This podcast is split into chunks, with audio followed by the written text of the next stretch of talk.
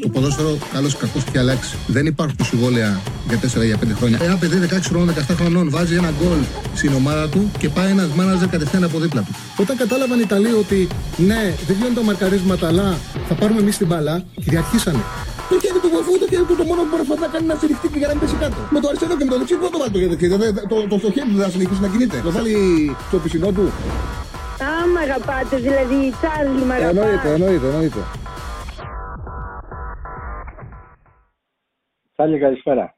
Καλησπέρα. Αχιλέας είμαι, τι κάνεις; Έλα, Αχιλέα, τι κάνεις; Καλά. Ε, λοιπόν, εγώ θα κάνω κάτι που δεν έχω, σε έχω συνηθίσει κάμποσα χρόνια που μιλάμε. Λοιπόν, εγώ θα πω τώρα, σε παρακαλώ πάρα πολύ, ποιοι, ποιοι γλάρι τώρα. Ποιοι γλάρι.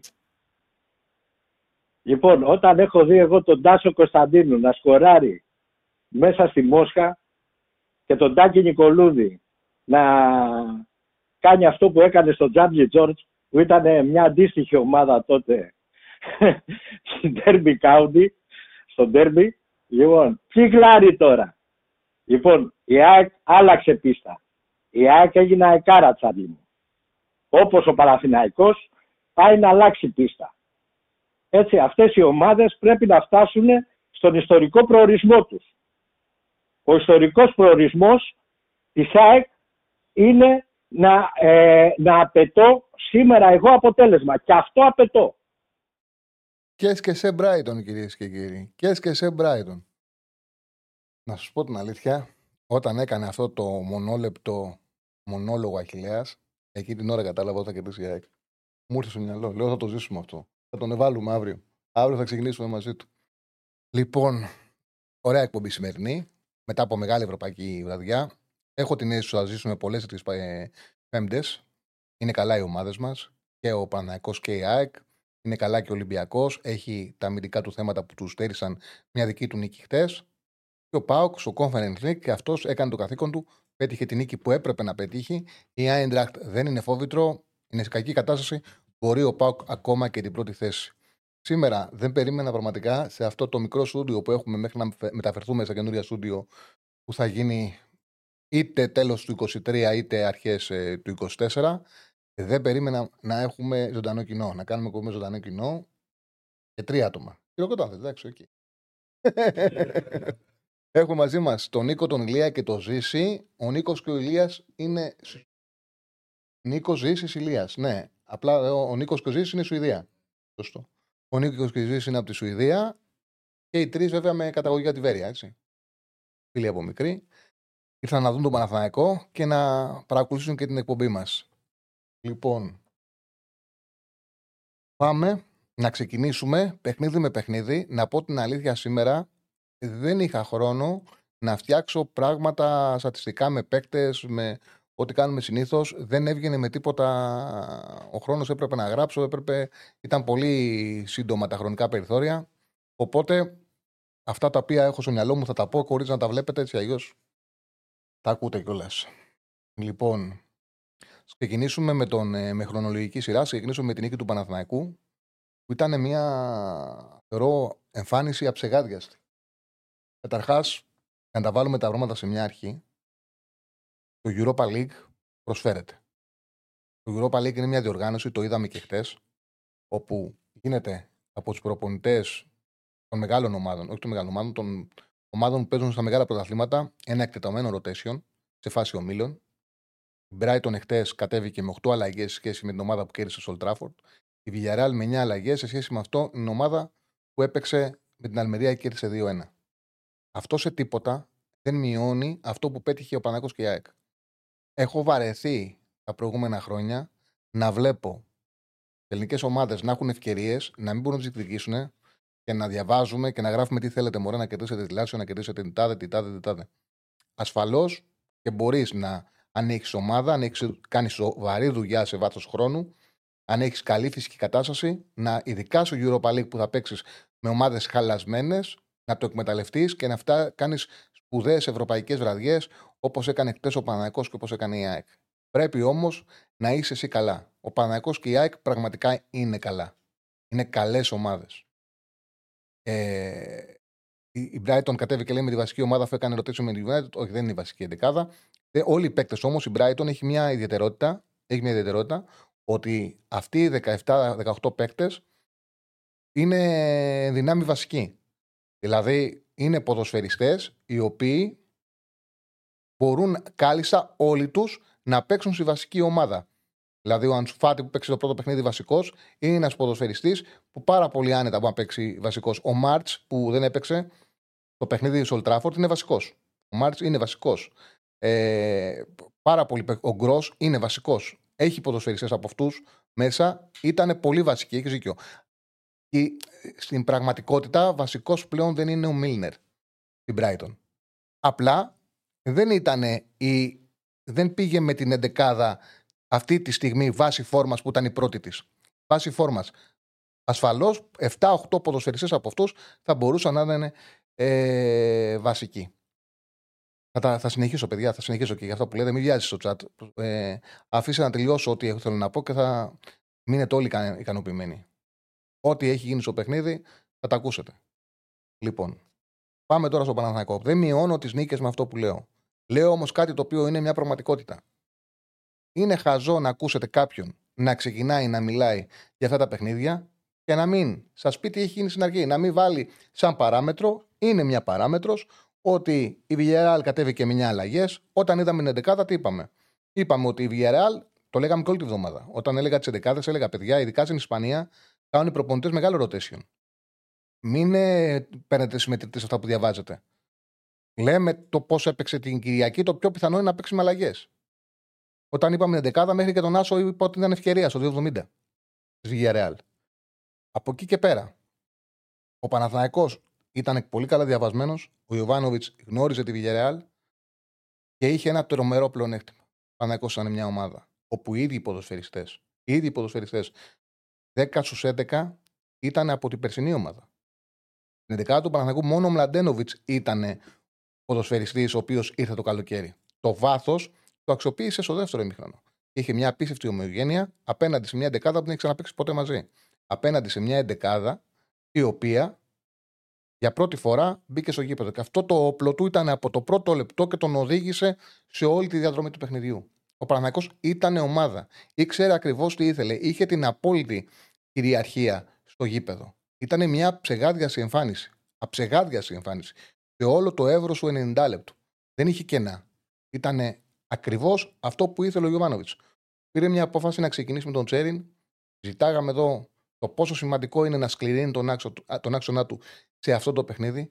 Πραγματικά το σκλήρινε τον άξονα του και μπόρεσε το διάστημα που είχε τον έλεγχο να βγάλει τις φάσεις, να βρίσκει ξανά ευκαιρίες από τη δεξιά πλευρά. Και μια από αυτές τις ευκαιρίες τελείωσε με εντυπωσιακό τρόπο ο Ιωαννίδης, που και εδώ ερχόμαστε στη συζήτηση που έχουμε κάνει πάρα πολλές φορές το ότι κατά πόσον ο Παναθηναϊκός μπορεί να βρίσκει γκολ από την ε, κορφή της επίθεσής του και πόσο σημαντικό είναι να παίρνει γκολ από τους striker. Ε, έφτιαξα, δεν τα έχουμε σε κάρτα, αλλά έχει ενδιαφέρον, δεν χρειάζεται να το έχουμε σε κάρτα, έχει ενδιαφέρον να τα πούμε. Ε, να σας τα πω.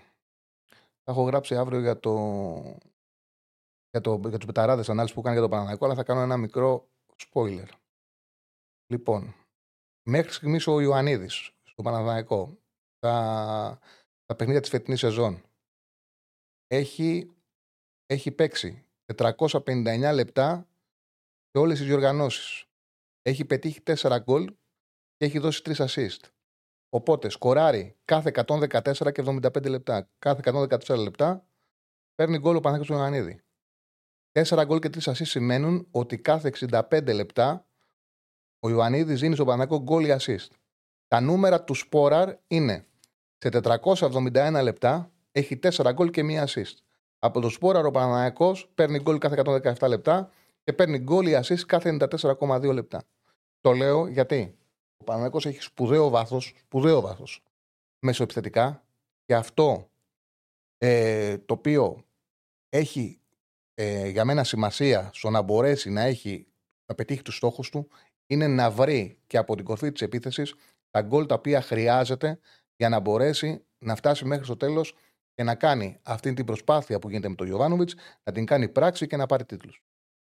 Χρειάζεται γκολ και από τον Φορ. Εκτές που τα βρήκε, ο Παναναναϊκός κέρδισε άνετα με την πιο καθαρή νίκη που μπορεί να κάνει μια ομάδα. 2-0, 1-0 στο πρώτο μήχρονο, 2-0 στο δεύτερο μήχρονο. Είναι η πιο καθαρή νίκη που μπορεί να πετύχει μια ομάδα. Επίσης, η Villarreal, το έγραψε ένας φίλος γιατί ευγιάστηκε να το γράψει, θεώρησε ότι θα το πω, όπως είπα τα λέω όλα.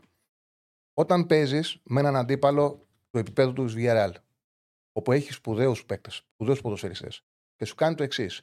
Του κάνει ένα εκτεταμένο rotation, αλλά του κρατάει στον πάγκο την καλή ομάδα. Του κρατάει τον Σόρλουθ, του κρατάει τον Ζεράρ Μορένο. Όλοι οι παίκτες οι οποίοι είναι να παίξουν από τη μέση και μπροστά είναι στον πάγκο.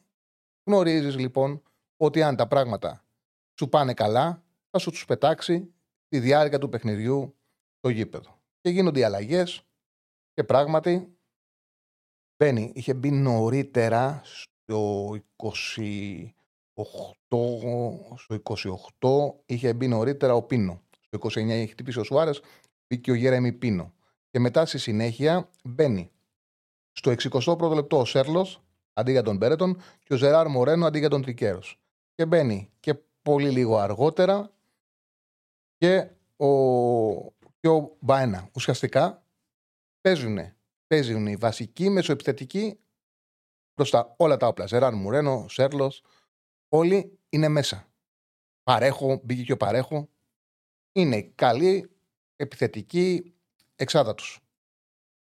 Και τι βλέπεις, βλέπεις ο Παναναναϊκό, βγάζει Πέρεθ, να βάζει Αράου. Να βγάζει Περνάρ, να βάζει Τζούρις. Να βάζει μέσα τη Λένα. Και να βγάζει το Μαντσίνη, ο οποίος έχει κάνει αμυντικά ένα τέλειο παιχνίδι συντακτικά. Τέλειο παιχνίδι τακτικά. Ο Μαντσίνη έχει κάνει έξι κλεψίματα. Έξι κερδισμένα τάκλινγκ. Έχει κάνει ένα τέλειο παιχνίδι τακτικά ο Μαντσίνη. Τέλειο.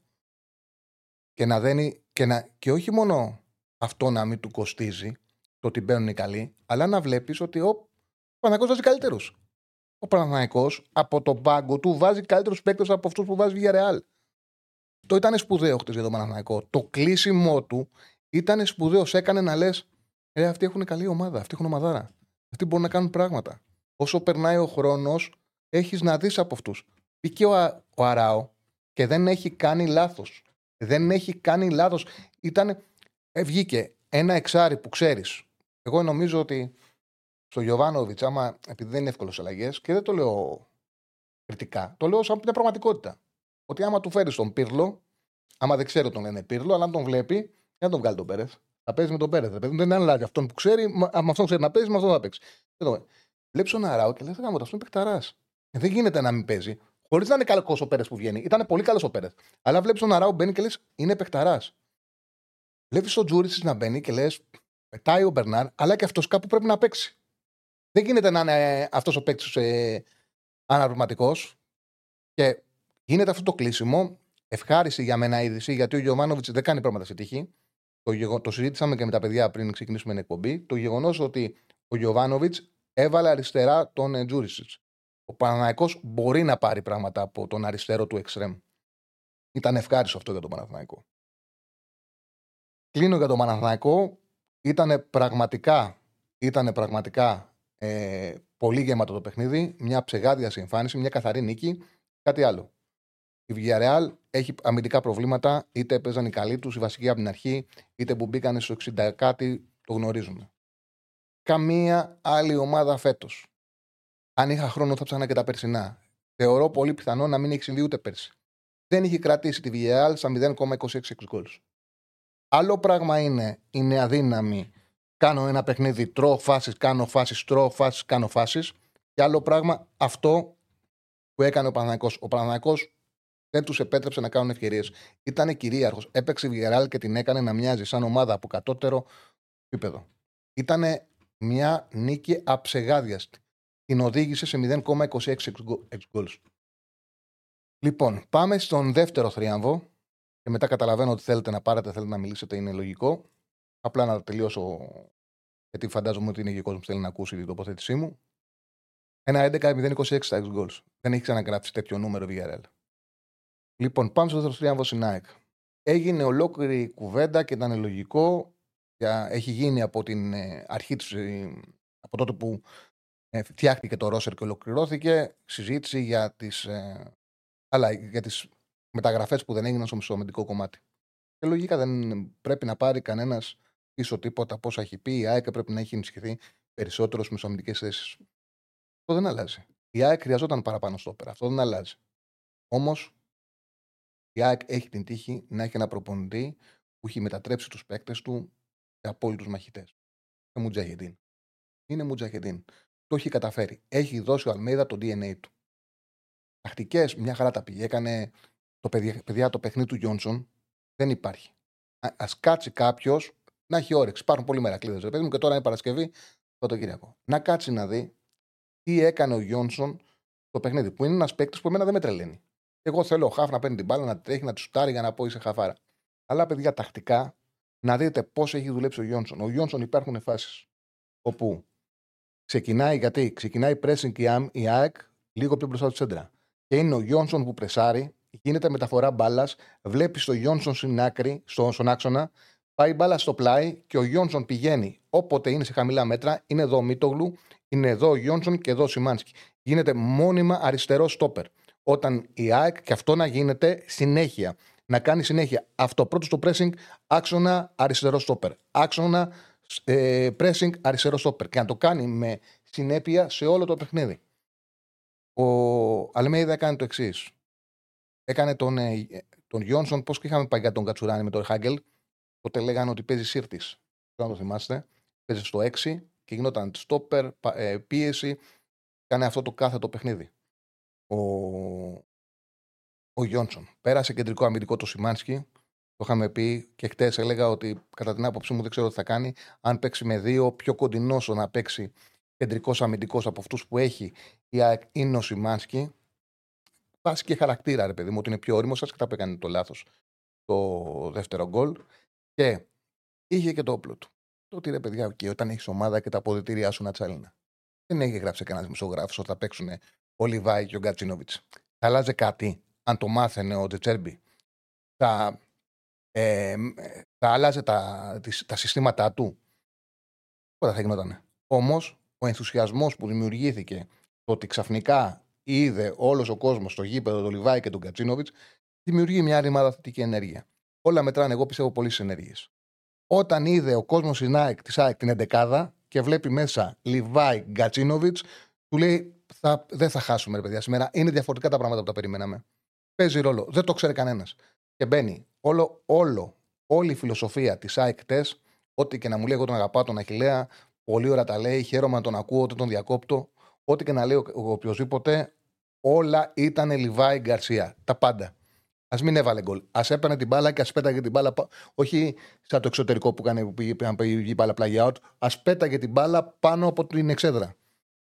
Ήταν ο λόγος που η ΑΕΚ είχε 24,9% κατοχή μπάλας και έκανε 11 τελικές. Ήταν ο λόγος που μπορούσε να παίζει, γιατί λένε εύκολα. Σε εύκολα λες, δεν αλλάζει η φιλοσοφία της ΑΕΚ. Τι να αλλάξει η φιλοσοφία της ΑΕΚ. Η ΑΕΚ δεν μπορεί να μην αλλάξει. Η ΑΕΚ δεν πρέσαρε τον, ε, τα στόπερ της Brighton στην περιοχή τους. Στη σέντρα περίμενε. Η ΑΕΚ δεν είχε 50% κατοχή μπάλας, 24,9% ε, κατοχή μπάλας είχε. 24,9 κατοχή μπάλας είχε. Τόσο μπορούσε να έχει. Όμως είχε τον Γκαρσία και μια νοοτροπία. Με το που κλέβουμε την μπάλα βγαίνουμε επίθεση. Γιατί υπήρχε ο παίκτης που μπορούσε να καλύψει αποστάσεις. Και αυτό ήταν όλο. Μπορούσε να καλύψει αποστάσεις. Είχε τον Κατσίνοβιτς, ο οποίος είναι απίστευτος στο μικρό χώρο, να πάρει την μπάλα, να συγκρατήσει, να σου κάνει την τέλεια επιλογή. Και δεν είχε κανένα παίκτη ο οποίος υστέρησε. Κανένας. Όλοι το ρόλο τους. Και δεν είναι τυχαίο που επειδή ένας καλός ορμονή θα βλέπει όλα. Έχει παραστάσεις, έχει εικόνες και ξέρει με ποιου θα πάει. Εντάξει. Έριξε το Σιντιμπέ στην Αγγλία. Έχει παίξει ο Σιντιμπέ, σαν παίκτης της Μονακό, έχει πάει στην έδρα τη City και έχει πάρει πρόκληση. Αυτόν θα βάλεις. Και τον έβαλε και έχει κάνει ένα παιχνίδι το οποίο πραγματικά είναι συγκλονιστικό. Την άμυνα. Είναι συγκλονιστικό. Του έχει κλέψει μπάλες, έχει πάρει κεφαλιές, έχει βάλει την κολάρα και είχε το μητώμα. Ασφάλως υπήρχαν δύο φάσεις στο τέλος του ημιχρόνου του πρώτου που ο μητώμα τον, ε, τον, πέρασε, τον πέρασε, τον έκανε, του κάνει έτσι. Το κάνει. Όμως ήταν σωματικά, σαν προσωπικότητα, σαν τέτοιο, ήταν αυτός που πρέπει να είναι στο γήπεδο. Ήταν σπουδαία νίκη της ΑΕΚ χτες. Ήταν νίκη ομάδας που έχει κοχώνες. Όλοι οι παίκτες είχαν αυτό που έπρεπε να έχουν. Ήταν νίκη καλής Ατλέτικο Μαδρίτης. Ήταν τέτοιο πράγμα. Ήταν όταν η Ατλέντικο Μαδρίτης είναι καλή, που πάει και παίρνει τέτοια παιχνίδια και τους βλέπεις να ισοφαρίζονται, γιατί ήρθε 3-2 και η Άκη φάγει δύο γκολ με πέναλτι. Δεν έχει νικηθεί. Έβλεπε πεκταράδε και η Brighton. Τους δυσκολεύανε, τους περνάγανε, τους ξαναπέρναγανε, αλλά ήταν εκεί, ήταν μασίφ. Ήταν μασίφ. Μασίφ και νικήθηκαν μόνο από δύο πέναλτι. Γκολ δεν τους βάλανε. Ακόμα και ο Στάνκοβιτς έχει κάνει το καλύτερό του παιχνίδι με τη Φανέλα Τσάικ. Ε, Ήτανε, σταμάτησε το Ζοάο Πέδρο στο τετ α τετ, έκανε την άλλη απόκρουση στο τέλος. Ήταν πολύ καλός στο σουτ που του έκαναν από, από έξω την περιοχή. Ε, Στις σέντρες ήταν, ήταν πολύ καλός. Στο ένα φάουλ του Γκρος είχε την ευφυΐα να το κάνει με γροθιές και να την βγάλει την μπάλα ε, κόρνερ. Ήταν μια πραγματικά σπουδαία εμφάνιση. Ο Σιντιμπέ έκλεισε πολλά στόματα και σπίτια, όχι μόνο για τον γκολ. Δεν έκλεισε σπίτια και δεν υπάρχει και λόγος να κλείσει σπίτια. Η αλήθεια είναι ότι ο Σιντιμπέ έχει ένα τρομερό βιογραφικό εγώ το έλεγα από πέρσι όλη τη χρονιά ότι κατά την άποψή μου ότι αν πάρει παιχνίδια είναι πολύ καλύτερος back από το Ρότα.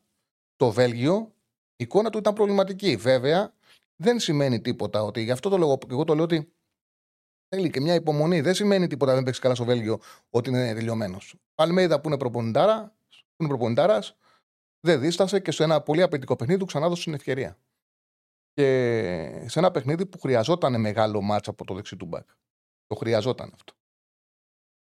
Και έρχονται έτσι τα πράγματα που η ΑΕΚ συνεχίζει να έχει τον κόσμο της χαρούμενο, συνεχίζει αυτή την πορεία που είναι μια πορεία που ξεκίνησε με την Αλμίδα. Εγώ το είχα γράψει, το είχα γράψει Νοέμβριο και το πίστευα πάρα πολύ. Και τότε η ΑΕΚ ήταν πολύ πίσω στην αναλογία ότι αυτή η δουλειά δεν μπορεί να μην πετύχει. Όταν παίζεις σε, σε υψηλό επίπεδο, το ποδόσφαιρο που παίζεις σε υψηλό επίπεδο και ξέρεις να το διδάξει, να το διδάξεις και μπορείς να πείσει και τους παίκτες σου να βγάζουν ψυχή στο γήπεδο, γιατί αυτός είναι ο συνδυασμός. Παίζει ένα ποδόσφαιρο υψηλής έντασης, ταχύτητας, εξήματο, αλλά βγάζουν και ψυχή. Και όταν τα έχεις όλα αυτά, θα έχεις και επιτυχίες, θα έχεις και τίτλους, θα έχεις δόξα, θα έχεις και χρήμα. Και όλα αυτά η ΑΕΚ είναι το ταξίδι. Όπως το ταξίδι είναι και ο Παναθηναϊκός. Το πόσο μεγάλο είναι και το τι θα φέρει θα το δούμε. Αλλά ακόμα αυτό είναι το ευτύχημα. Ότι και για τους οπαδούς και για τους παίκτες του Παναθηναϊκού είναι ότι έχουν πράγματα να περιμένουν. Πάμε τώρα στον Ολυμπιακό. Ο Ολυμπιακός μεσοεπιθετικά έκανε ένα πολύ καλό παιχνίδι. Πολύ καλό παιχνίδι. Εγώ έβλεπα το μάτι τηλεόραση στην ΑΕΚ, είχα στο κινητό μου τον Ολυμπιακό. Μετά ξενύχτησα γιατί όταν βλέπεις δύο ταυτόχρονα πάντα σου φεύγουν πράγματα και ξενύχτησα να δω και τα σημειότυπα. Ε, ό,τι, μπορούσα να, ό,τι μπορούσα να προλάβω να, να δω που είχα χάσει. Πραγματικά πάντως η δημιουργία Ολυμπιακός είναι εκπληκτικός. Πλήρωσε εκτές Δύο πράγματα. Το ένα το καταλαβαίνουν όλοι. όλοι εντάξει, ότι έχει. Και είναι κάτι το οποίο θα ζήσει ο Ολυμπιακός με τις επιλογές που πήρε. Δηλαδή ότι από τη μέση και, την, και μπροστά έχει πάρα πολύ καλύτερους ποδοσφαιριστές από ότι έχει. Όχι στην τετράδα γιατί ο Ροντινέ είναι τρομερό μπακ. Και τον Ορτέγκα θα τον δούμε. Δεν, έκανε, δεν ήταν ιδιαίτερα καλή εμφάνιση του χτες. Αλλά ok, okay, δεν ήταν το πρόβλημα.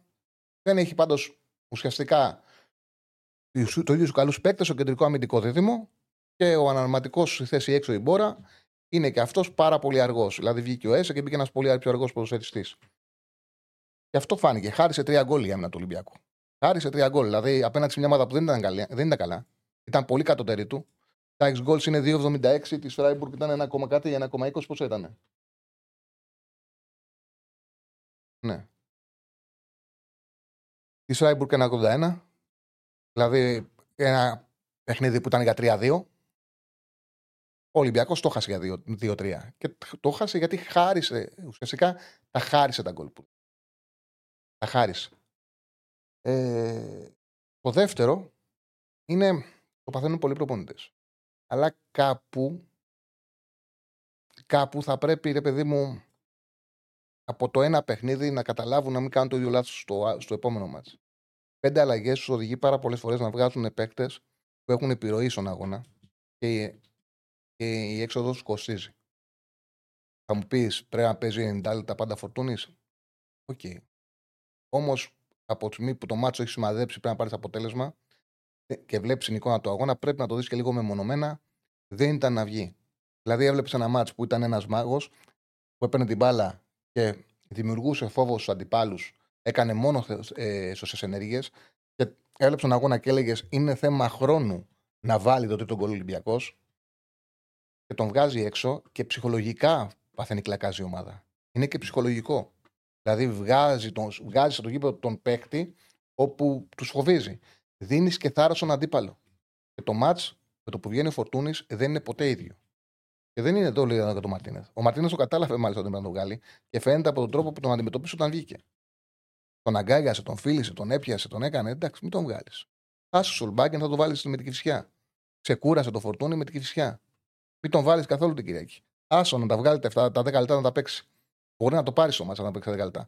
Και δεν χρειάζεται, μην την κάνεις η πέμπτη αλλαγή. Ο Γκουαρδιόλα είναι κοροϊδό που κάνει δύο και, ένα, και μία.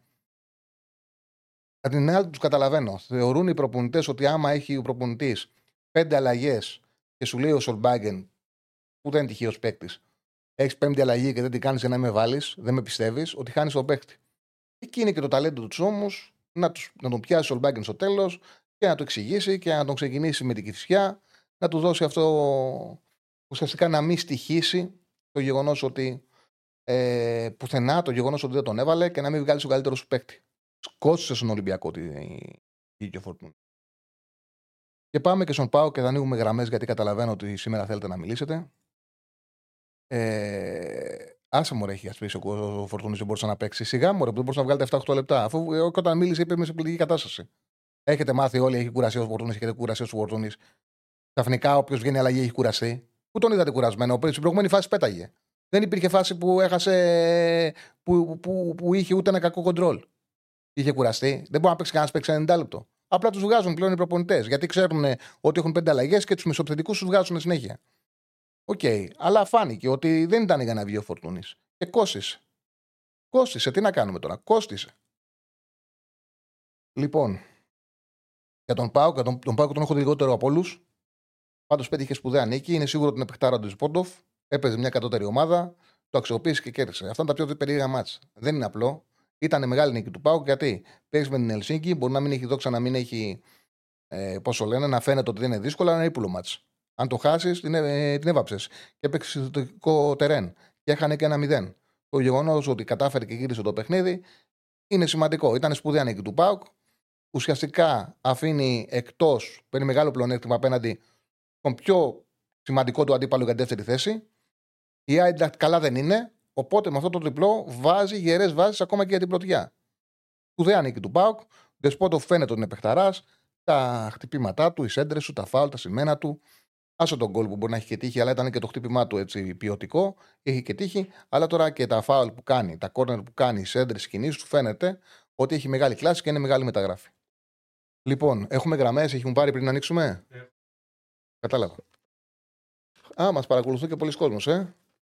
Ωραία. Κοιτάξτε, είναι, μας βλέπουν 2.450 άτομα και έχετε κάνει 277 like. Μιλάω τόση ώρα. Κάντε like, παιδιά. Κάντε like, τα χρειαζόμαστε. Είμαστε μαζί με την Πέτρια 65. Ε, αυτά. Δεν έχουμε κάτι άλλο να πούμε. Στέφανε, για Σήμερα προβλέπετε να κάνουμε ρεκόρ θέασης. Ε, οπότε εγώ θα ζητήσω να κάνουμε και ρεκόρ στα like. Ε, το βράδυ που, που θα μιλήσω με τον Γκράβα, το manager μου, θέλω να του πω ότι έχουμε φτάσει στα 1500 like ε, κατά τη διάρκεια της εκπομπής. Οπότε πάμε like, στηρίξτε μας. Ε, είναι πολύ σημαντικό για εμάς για να μπούμε στις στάσεις του YouTube. Ε, πρόσεχε τώρα, επειδή είσαι ο άμεσος συνεργάτης μου και επειδή έχω κάποια κουριά, τα οποία δεν γίνεται να τα λέω, όταν λες τέτοια, με, ε, με, με, τα πλαϊνά δόντια σου, θα δαγκώνεις η γλωσσίτσα σου. Θα το κάνεις. Όταν λες κάτι το οποίο, ρε παιδί μου, είναι, πώς λες, ότι θα κάνουμε ρεκόρ θέασης, για να μην αυτοκατενιαστούμε, το οποίο είναι χειρότερο μάτι, να αυτοματιαστείς. Δεν υπάρχει χειρότερο μάτι. Πρέπει την ώρα που το λες, με τα πλαϊνά, με τους τραπεζίτες, να δαγκώνεις λίγο η γλωσσίτσα σου. Ok. Okay. να το κάνεις, έτσι, για να μην αυτογκαντεμιαστεί. Είναι το χειρότερο μάτι να γκαντεμιάσεις ο ίδιος τον εαυτό σου. Συμβαίνει, να ξέρετε. Λοιπόν, πάμε στις γραμμές. Πάμε στο πρώτο φίλο. Καλησπέρα, καλησπέρα φίλε.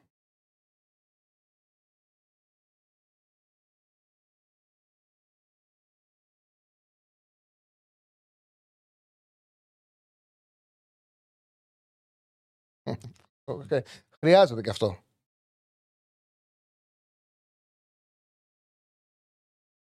Συναισθήματα που μας έδωσε το χθεσινό μάτς ήταν μια εμπειρία ωραία ρε παιδί μου που θα τη θυμόμαστε. Ε, κοίταξε λέγαμε τώρα πριν το παιχνίδι και τους είχα πάρει και τα λέγαμε και μαζί και αυτό που λένε περισσότερο έξι. το, φοβό, το φοβόμασταν το μάτς. Το φοβόμασταν, ξέραμε τι ήταν η Brighton και τα λοιπά, αλλά οι περισσότεροι λέγαμε ρε παιδί μου Αλμέιδα, ο Αλμέιδα δεν είναι κάτι θα κάνει ο Αλμέιδα. Ε, και θέλω να σταθώ εκεί ρε φίλε, δηλαδή εσύ τις αναλύσεις ξέρεις καλύτερα από τον καθένα και να μην σταθούμε εκεί. Το μεγαλύτερο επίτευγμα του Αλμέιδα στην ΑΕΚ δεν είναι το να πάρει αυτό το παίχτη να τον εβάλει σε αυτή τη θέση. Είναι πραγματικά αυτό που πες με την ψυχή. Ο Αλμέιδα... Ευχαριστούμε το φίλο, συγγνώμη που σε διακόπτω, το Βίκτορ Δερματά για τον donate του τα 5 ευρώ. Τον ευχαριστούμε πολύ. Και μας γράφει η ΑΕΚ πέρσι με Αλμέιδα σε όλα τα παιχνίδια που έχει παίξει. Είχε παραπάνω ex goals. Ακόμα και σε ροή αγώνα είχε πιο πολλά ex goals από την ε, Brighton. Ε, τον ευχαριστούμε πολύ. Ε, συνέχισε, φίλε μου. Αυτό για τον Αλμέιδα, ότι πραγματικά ρε παιδί μου στο βγάζει αυτό το πράγμα, ότι έχει δώσει, έχει δημιουργήσει μια ομάδα με ψυχή. Είναι μεγάλο πράγμα αυτό. Μεγάλο πράγμα, παιδιά, γιατί μιλάμε στην τελική, μιλάμε για μια δουλειά. Αυτοί οι άνθρωποι είναι επαγγελματίες. Είναι μεγάλο πράγμα αυτό που έχει κάνει στο πέρα από το να παράξει ο άλλος έργο. Αυτός ο άνθρωπος έχει κάνει ένα δημιούργημα, δηλαδή έχει μιλήσει στην ψυχή του παίχτη. Όπως λες. Αυτό είναι το μεγάλο επίτευγμα και είναι αυτό που χαιρόμαστε γιατί και εμείς οι αεξίδες είμαστε και λίγο από τη φύση μας έτσι συναισθηματικοί με την ομάδα κολλάμε με παίχτες, με προπονητές που έχουν ε, περάσει από την ομάδα μας, τους έχουμε αγαπήσει, τους έχουμε μισήσει, το έχουμε αυτό. Ε, ο Αλμέιδα ρε παιδιά είναι ένα λαχείο, έχει κάτσει τώρα, έχει κουμπώσει στην ΑΕΚ πάρα πολύ καλά. Τώρα από εκεί και πέρα για να πούμε και κάτι άλλο, εντάξει, Σιντιμπέ 10 στα 10. Εντάξει, παρότι είπες αυτό έφαγε κάτι τρίπλες στο ένα άλλο, εντάξει ρε παιδιά, ok. Okay. Ε, Δηλαδή βρες μου εσύ πόσα δεξιά μπακ στο, στην Ευρώπη αυτή τη στιγμή για να μην μιλήσουμε για τον κόσμο; Κανένας. κανένας. Ε, okay. Να, να μην φάει τρίπλες στο μητώμα. Ωραία. Κανένας. Βάλτε τον Άρνολτ, τον Άρνολτ, ξέρω εγώ, της ε, να δεις τι μάτς, κακά μάτς έχει κάνει αμυντικά στην πορεία του. Τι είναι κακός, κακό δεξί μπακ. Ο Σιντιμπέ ήταν ο Σιντιμπέ που έβλεπα σε Μονακό όταν έπαιζε σε πάρα πολύ ψηλό επίπεδο.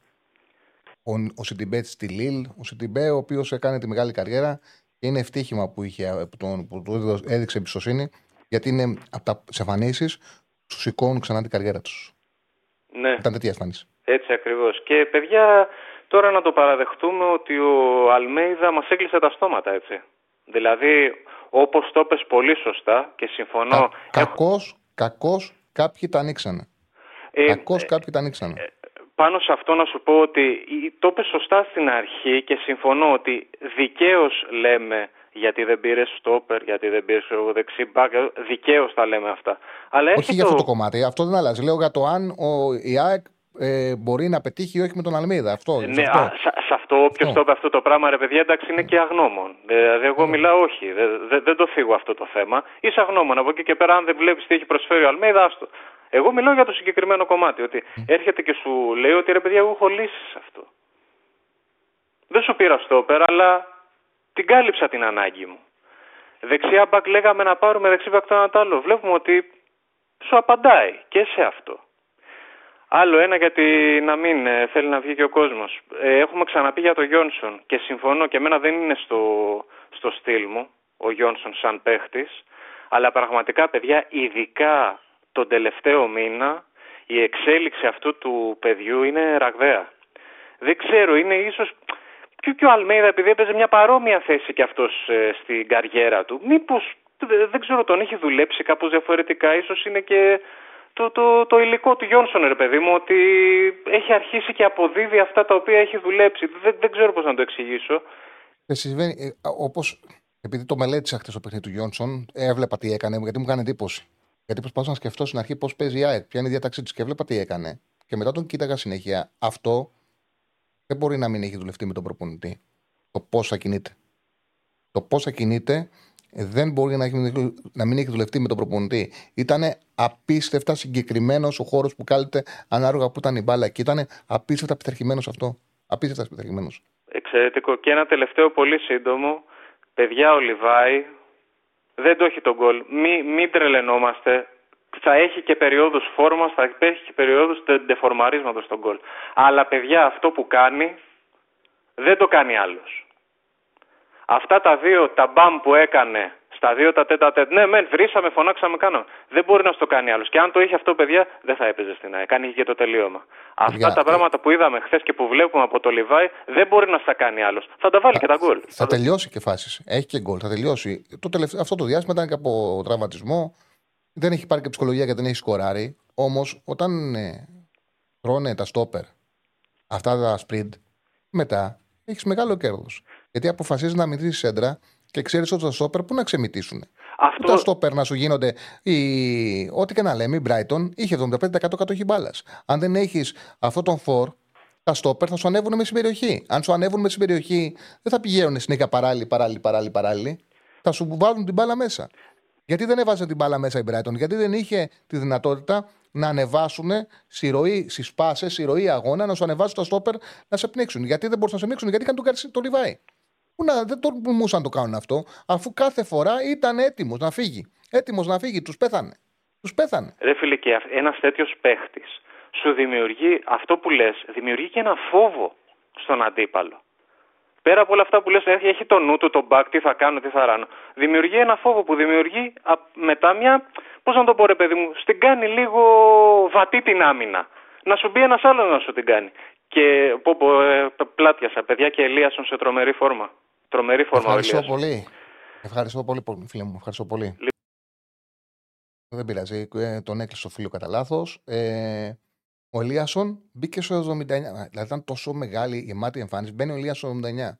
Έχει χαρίσει τόσο από άμυνες ένα χώρο που είχε ανάγκη εκείνη της στιγμή ΑΕΚ. Χαμηλά αριστερά. Έχει δώσει και το μισό γκολ με την επιλογή του πάσα. Το Πόνσε. Το οποίο γκολ ξεκινάει από μια σαραντάρα του, ε, του Άμραμπατ Παίρνει την κεφαλιά ο Πόνσε γιατί όλα μετράνε να τη γυρίσει στον Ελίασον, κάνει τρομερή ενέργεια, την πασάρει και μετά χρειάζεται και τύχη στο πλασάρισμα που είχε να του ξανάρθει μπάλα και να μπει το κουμπέλα στα δίχτυα.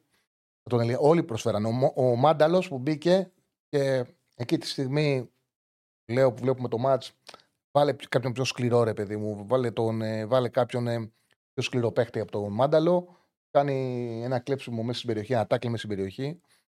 Θα έρθω στην Τιμπέ Κοίταζα τα νούμερά του, είχε πέντε κλεψίματα, ε, κλεψίματα όλα. Δύο, καθάρισε δύο φορές σε χαμηλά μέτρα. Ε, έκοψε, είχε δύο μπλοκ σε σούτ αντιπάλων. Ήταν μια γεμάτη εμφάνιση ανασταλτικά. Γεμάτη. Ε, έχεις δίκιο, ρε φίλε Δημήτρη, σε καταλαβαίνω. Θα του καταλαβαίνω του Δημήτρη του Γρήβα. Το καταλαβαίνω. Πολλοί κόσμος. Λοιπόν, δεν υπο... και θα σπάσω να πει γιατί. Ε, Τσάρλι, δεν σου φάνηκαν πολύ κακά τα στόπερ της Brighton χαμηλά. Ε, αυτό έχει μεγάλο μερίδιο φυσικά ο Λιβάη. Τους κούρασε πολύ, τους εξάντλησε. Το πάμε. Το είπαμε. Πάμε στον επόμενο φίλο. Brighton χαμηλά. Ε, έλα, έλα Τσάρλι, τι γίνεται; Δημήτρης από Ζηριχιάκ. Γεια σου Δημήτρη. Ήσουν προφητικό χθες. Είπες στο τέλος 10-1-0 21 Σεπτέμβρη το ρεκόρ. Αλλά ήταν 9-1-0. 9-1-0. Δεν το πάω εγώ. Το, ένας φίλος, εσύ το πες. Ένας φίλος ε, βγήκε στην εκπομπή α, και είπε μπορεί, ότι. Μπορεί πιο μετά. Μπορεί πιο μετά. Ναι, εγώ ήμουν ο πρώτος που σου είπε το τέτοιο ναι, που μιλήσαμε χθες. Ναι, ένας φίλος βγήκε και είπε ότι εκείνη την ημερομηνία έχει ένα σπουδαίο ρεκόρ η ΑΕΚ, δεν χάνει ποτέ και το είπα στο τέλος εκπομπής. Ναι. Ε, ήμουν και εγώ ίδιος. Δεν ξέρω αν. Ε, δεν ξέρω αν σε πήρε και κάποιος άλλος βέβαια μετά. Α, εσύ το είπες. Οκ, οκ, οκ. Οπότε επανέλαβα αυτό που μου είπες εσύ. Δεν θυμόμουν να μην τον είχα μιλήσει. Ε, μπορεί να σου πω λάθο και να σε έκανα προφήτη. Εντάξει, δεν πειράζει. Ε, Πάντως ήσουν σωστός με το σημάντι δηλαδή που είπες ότι πρέπει να τον βάλει πίσω. Σίγουρα ήταν πολύ καλή επιλογή. Εντάξει, ανεξάρτητα από το φάουλ που έκανε. Ε, και, και πάλι καλά έβαλε το Λιβάι που σου είπα. Ε, εντάξει, ήταν βέβαια, δεν ήταν σίγουρο ότι θα τον έβαζε, γιατί ε, εντάξει, όπως είπες εσύ, ήταν τραυματία και αυτά. Δεν είχε κάνει καθόλου προπονήσεις. Πώς είχε κάνει, δύο νομίζω. Ναι, ναι, με δύο προπονήσεις. Αλλά χρειάζεται γιατί είναι αυτό το, το credible threat που λένε και στο χωριό μου. Έτσι, ότι είναι κάποιος ο οποίος ε, κάνει τον αντίπαλο να, να τον φοβάται, ανεξάρτητα το ότι okay, μπορεί να μην τα βάλει όλα και δεν έχει τις δυνατότητες ε, στα τελειώματα για να κάνει τις φάσεις γκολ. Ε, επίσης... ε, ναι, ήταν μεγάλο όπλο Γκαρσία, μην το συζητάς. Μεγάλο όπλο. Και ο Στάνκοβιτς, δηλαδή που τον είχα όταν είχα πάρει την πρώτη φορά που τον είχα, έτσι, τον είχα αποπαθμίσει λιγάκι, εντάξει, έδειξε ότι αξίζει να είναι στην ομάδα. Ε, σε αυτές τις βραδιέ, σε αυτές τις βραδιές, όλοι φαίνονται υπέροχοι. Ήταν πολύ καλός ο Στάνκοβιτς πάντω χθες. Ήταν εκτέ. Νομίζω ότι ήταν καλύτερος του εμφάνιση. Ναι, και εγώ αυτό, αυτή την εντύπωση έχω. Ισχύει. Αλλά εσύ, γιατί γράφουν μόνο ε, expected goals 1,1 είδα στην αρχή της εκπομπής που το είχατε μπροστά εκεί πέρα στο, στην καρτέλα. Για την ΑΕΚ; Ναι, μόνο 1,1 δηλαδή πολύ λίγο. Ε, τόσα, ήταν, okay. τόσα, τόσα, τόσα ήταν. Τι να σου πω, από εκεί που τα πήγα τόσα τα γράφανε. Τι να σου πω. Ναι, γιατί είχε κάνει. Πάντως ακόμα και 1,16. Ακόμα και. Ακόμα και 2,46, 1,16. Το έγραψε ο φίλος μας, έκανε τον donate. Πρόσεξε, σε ροή αγώνα η ΑΕΚ έχει κερδίσει. Γιατί έχει βαρέσει δύο πέναλτι η Brighton. Το οποίο σημαίνει μείον 1,5. Δηλαδή πάει στο 0,96. Δηλαδή σε, ακόμα και τώρα, σε ροή αγώνα που μας έγραψε έχει πολύ δίκιο, είναι 0,96-1,16. Τα δύο πέναλτι είναι αυτά τα οποία την, ε, δίνουν αυτό το 2,46-1,16. Πολύ σωστό. Ωραία, τώρα δεν ξέρω, εσύ βλέπεις ε, κάποια αλλαγή, τώρα πιθανότητες να περάσει η ΑΕΚ. Εντάξει, σίγουρα της δίνει ένα Το 1,16 είναι, το 1,16 που φαίνεται μικρό, είναι, άμα σκεφτεί, η κεφαλιά του Σιντιμπέ έχει πολύ μικρέ λίγες πιθανότητες να γίνει γκολ. Από εκεί που την πήρε. Δηλαδή Έλα. εκεί πρέπει να έχει γράψει, δεν το ξέρω ακριβώς, αλλά πρέπει να έχει γράψει 0,05. Οπότε ναι, είναι ευκαιρία του Πόνσε, είναι οι δύο φορέ. Είναι δύο του, του, του, του Γκαρσία τα δύο και του, και του Πόνσε. Αυτά είναι 0,20, 0,15, 0,30, πάνε 1,16. Ναι, εντάξει. Okay. Ε, τώρα τι, το βλέπει να περνάει; Η ΑΕΚ. Ναι. Παιδιά, μάτς μάτς, όταν έγινε η κλήρωση, την είχαν αρκετή, σίγουρα τέταρτη.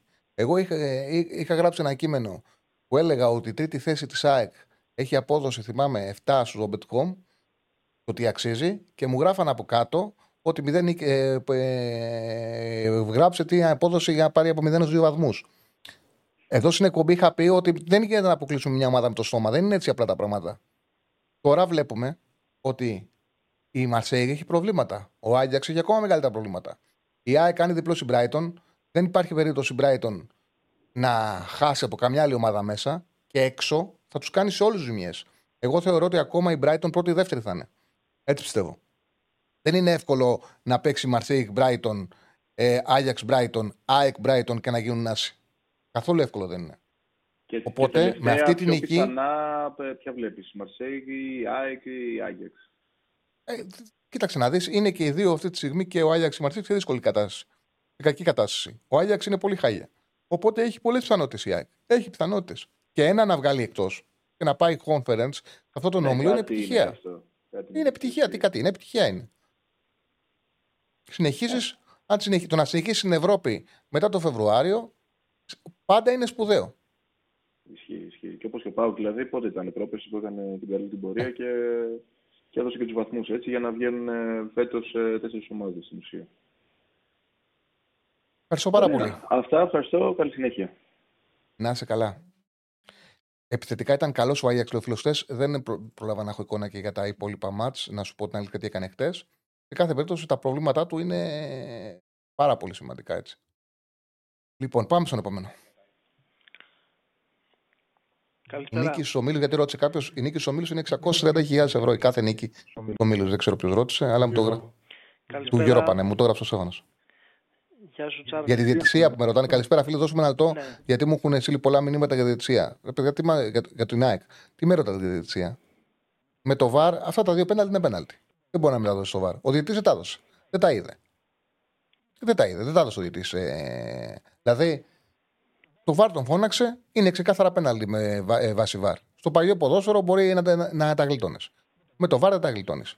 Τώρα από εκεί πέρα κεφάλου δεν έδωσε κάποια φάλου δεν έδωσε στην Brighton, στο πλάι.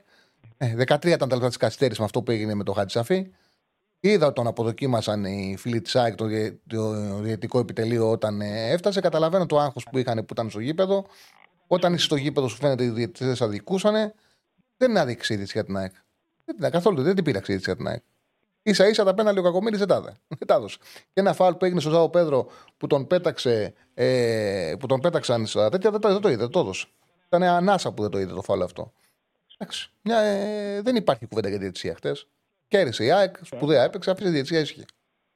Έλα, φίλε. Γεια σου, Τσάρλι. Νίκος Παναθηναϊκός. Μεγάλη βραδιά η χθεσινή. για τον Παναθηναϊκό και για το ελληνικό ποδόσφαιρο γενικά. Ε, εκτεθήκαμε λίγο στην πρόβλεψή μας ότι θα παίξουν και Αράο και Πέρεθ μαζί. Ο Γιωβάνοβιτς μας έβαλε τα γυαλιά και καθόμουν και σκέφτηκα ότι... Ε, Όχι, συνέχεια για όλα συζητάσαμε. Και για τον Τσέριν είπαμε ότι μπορεί ναι, να παίξει. Ναι, αλλά δεν έβαλε δύο αμυντικά χάφ. Ότι, δεν άλλαξε. ότι ήθελε. Ουσιαστικά αυτό που έλεγα συνέχεια είναι ότι πρέπει να σκλίνει την ομάδα του. Και τη σκλίνει την ομάδα του. 4-2-3-1 πάντως έπαιξε. Δεν έκανε. Ε, παιδί μου, σκλίνει την ομάδα του με τον Τσέριν. Έπρεπε να βάλει ένα παίχτη που να είναι πιο καλός αμυντικά από τον, στο παιχνίδι χωρίς μπάλα από το Βιλένα. Και έβαλε τον Τσέριν και το έκανε.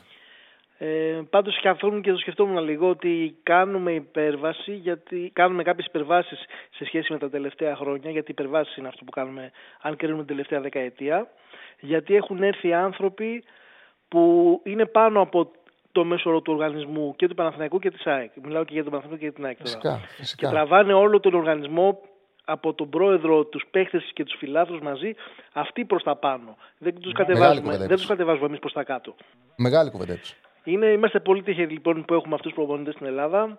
Ας ε, παραδειγματιστούμε λίγο και ας δούμε ότι οι καλές ομάδες και όποιος παίρνει το πρωτάθλημα και το αξίζει είναι συμφέρον τελικά για όλους την επόμενη χρονιά γιατί δυναμώνουν όλοι και όλοι θα δουν καλύτερα αποτελέσματα όταν υπάρχει ένα ανταγωνιστικό πρωτάθλημα αργά ή γρήγορα.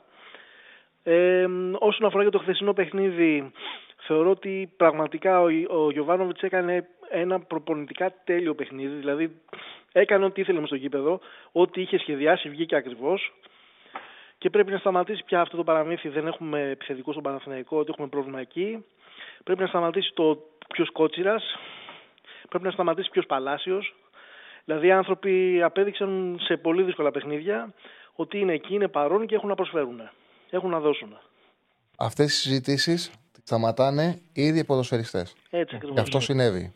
Και αυτό συνέβη. Ο, ο Παναγιακό έχει ένα προπονητή ο οποίος έχει πάρα πολύ υπομονή, ο οποίος αυτούς που πιστεύει δίνει εμπιστοσύνη, ο οποίος όταν χτύψει ο Βαγανίδης δεν έκανε την εύκολη λύση που όταν βλέπεις τέτοιους προπονητές, καλύτερα να λες μακριά, χτύπησε αυτός, πάμε να πάρουμε back. Λέει τι χτύπησε αυτός, να πάρουμε back. Έχω το Βαγανίδη που αποφάσισαμε ότι μου κάνει για βασικός. Δουλεύουμε τόσα χρόνια με τον Κότσιρα. Δεν έκανε κακό παιχνίδι στα Γιάννενα, δεν είναι για πέταμα. Θα συνεχίσουμε με τον Κότσιρα δίνει εμπιστοσύνη. Ε, μπορεί σε κάποια πράγματα να τα κάνει πιο αργά, αλλά τα κάνει.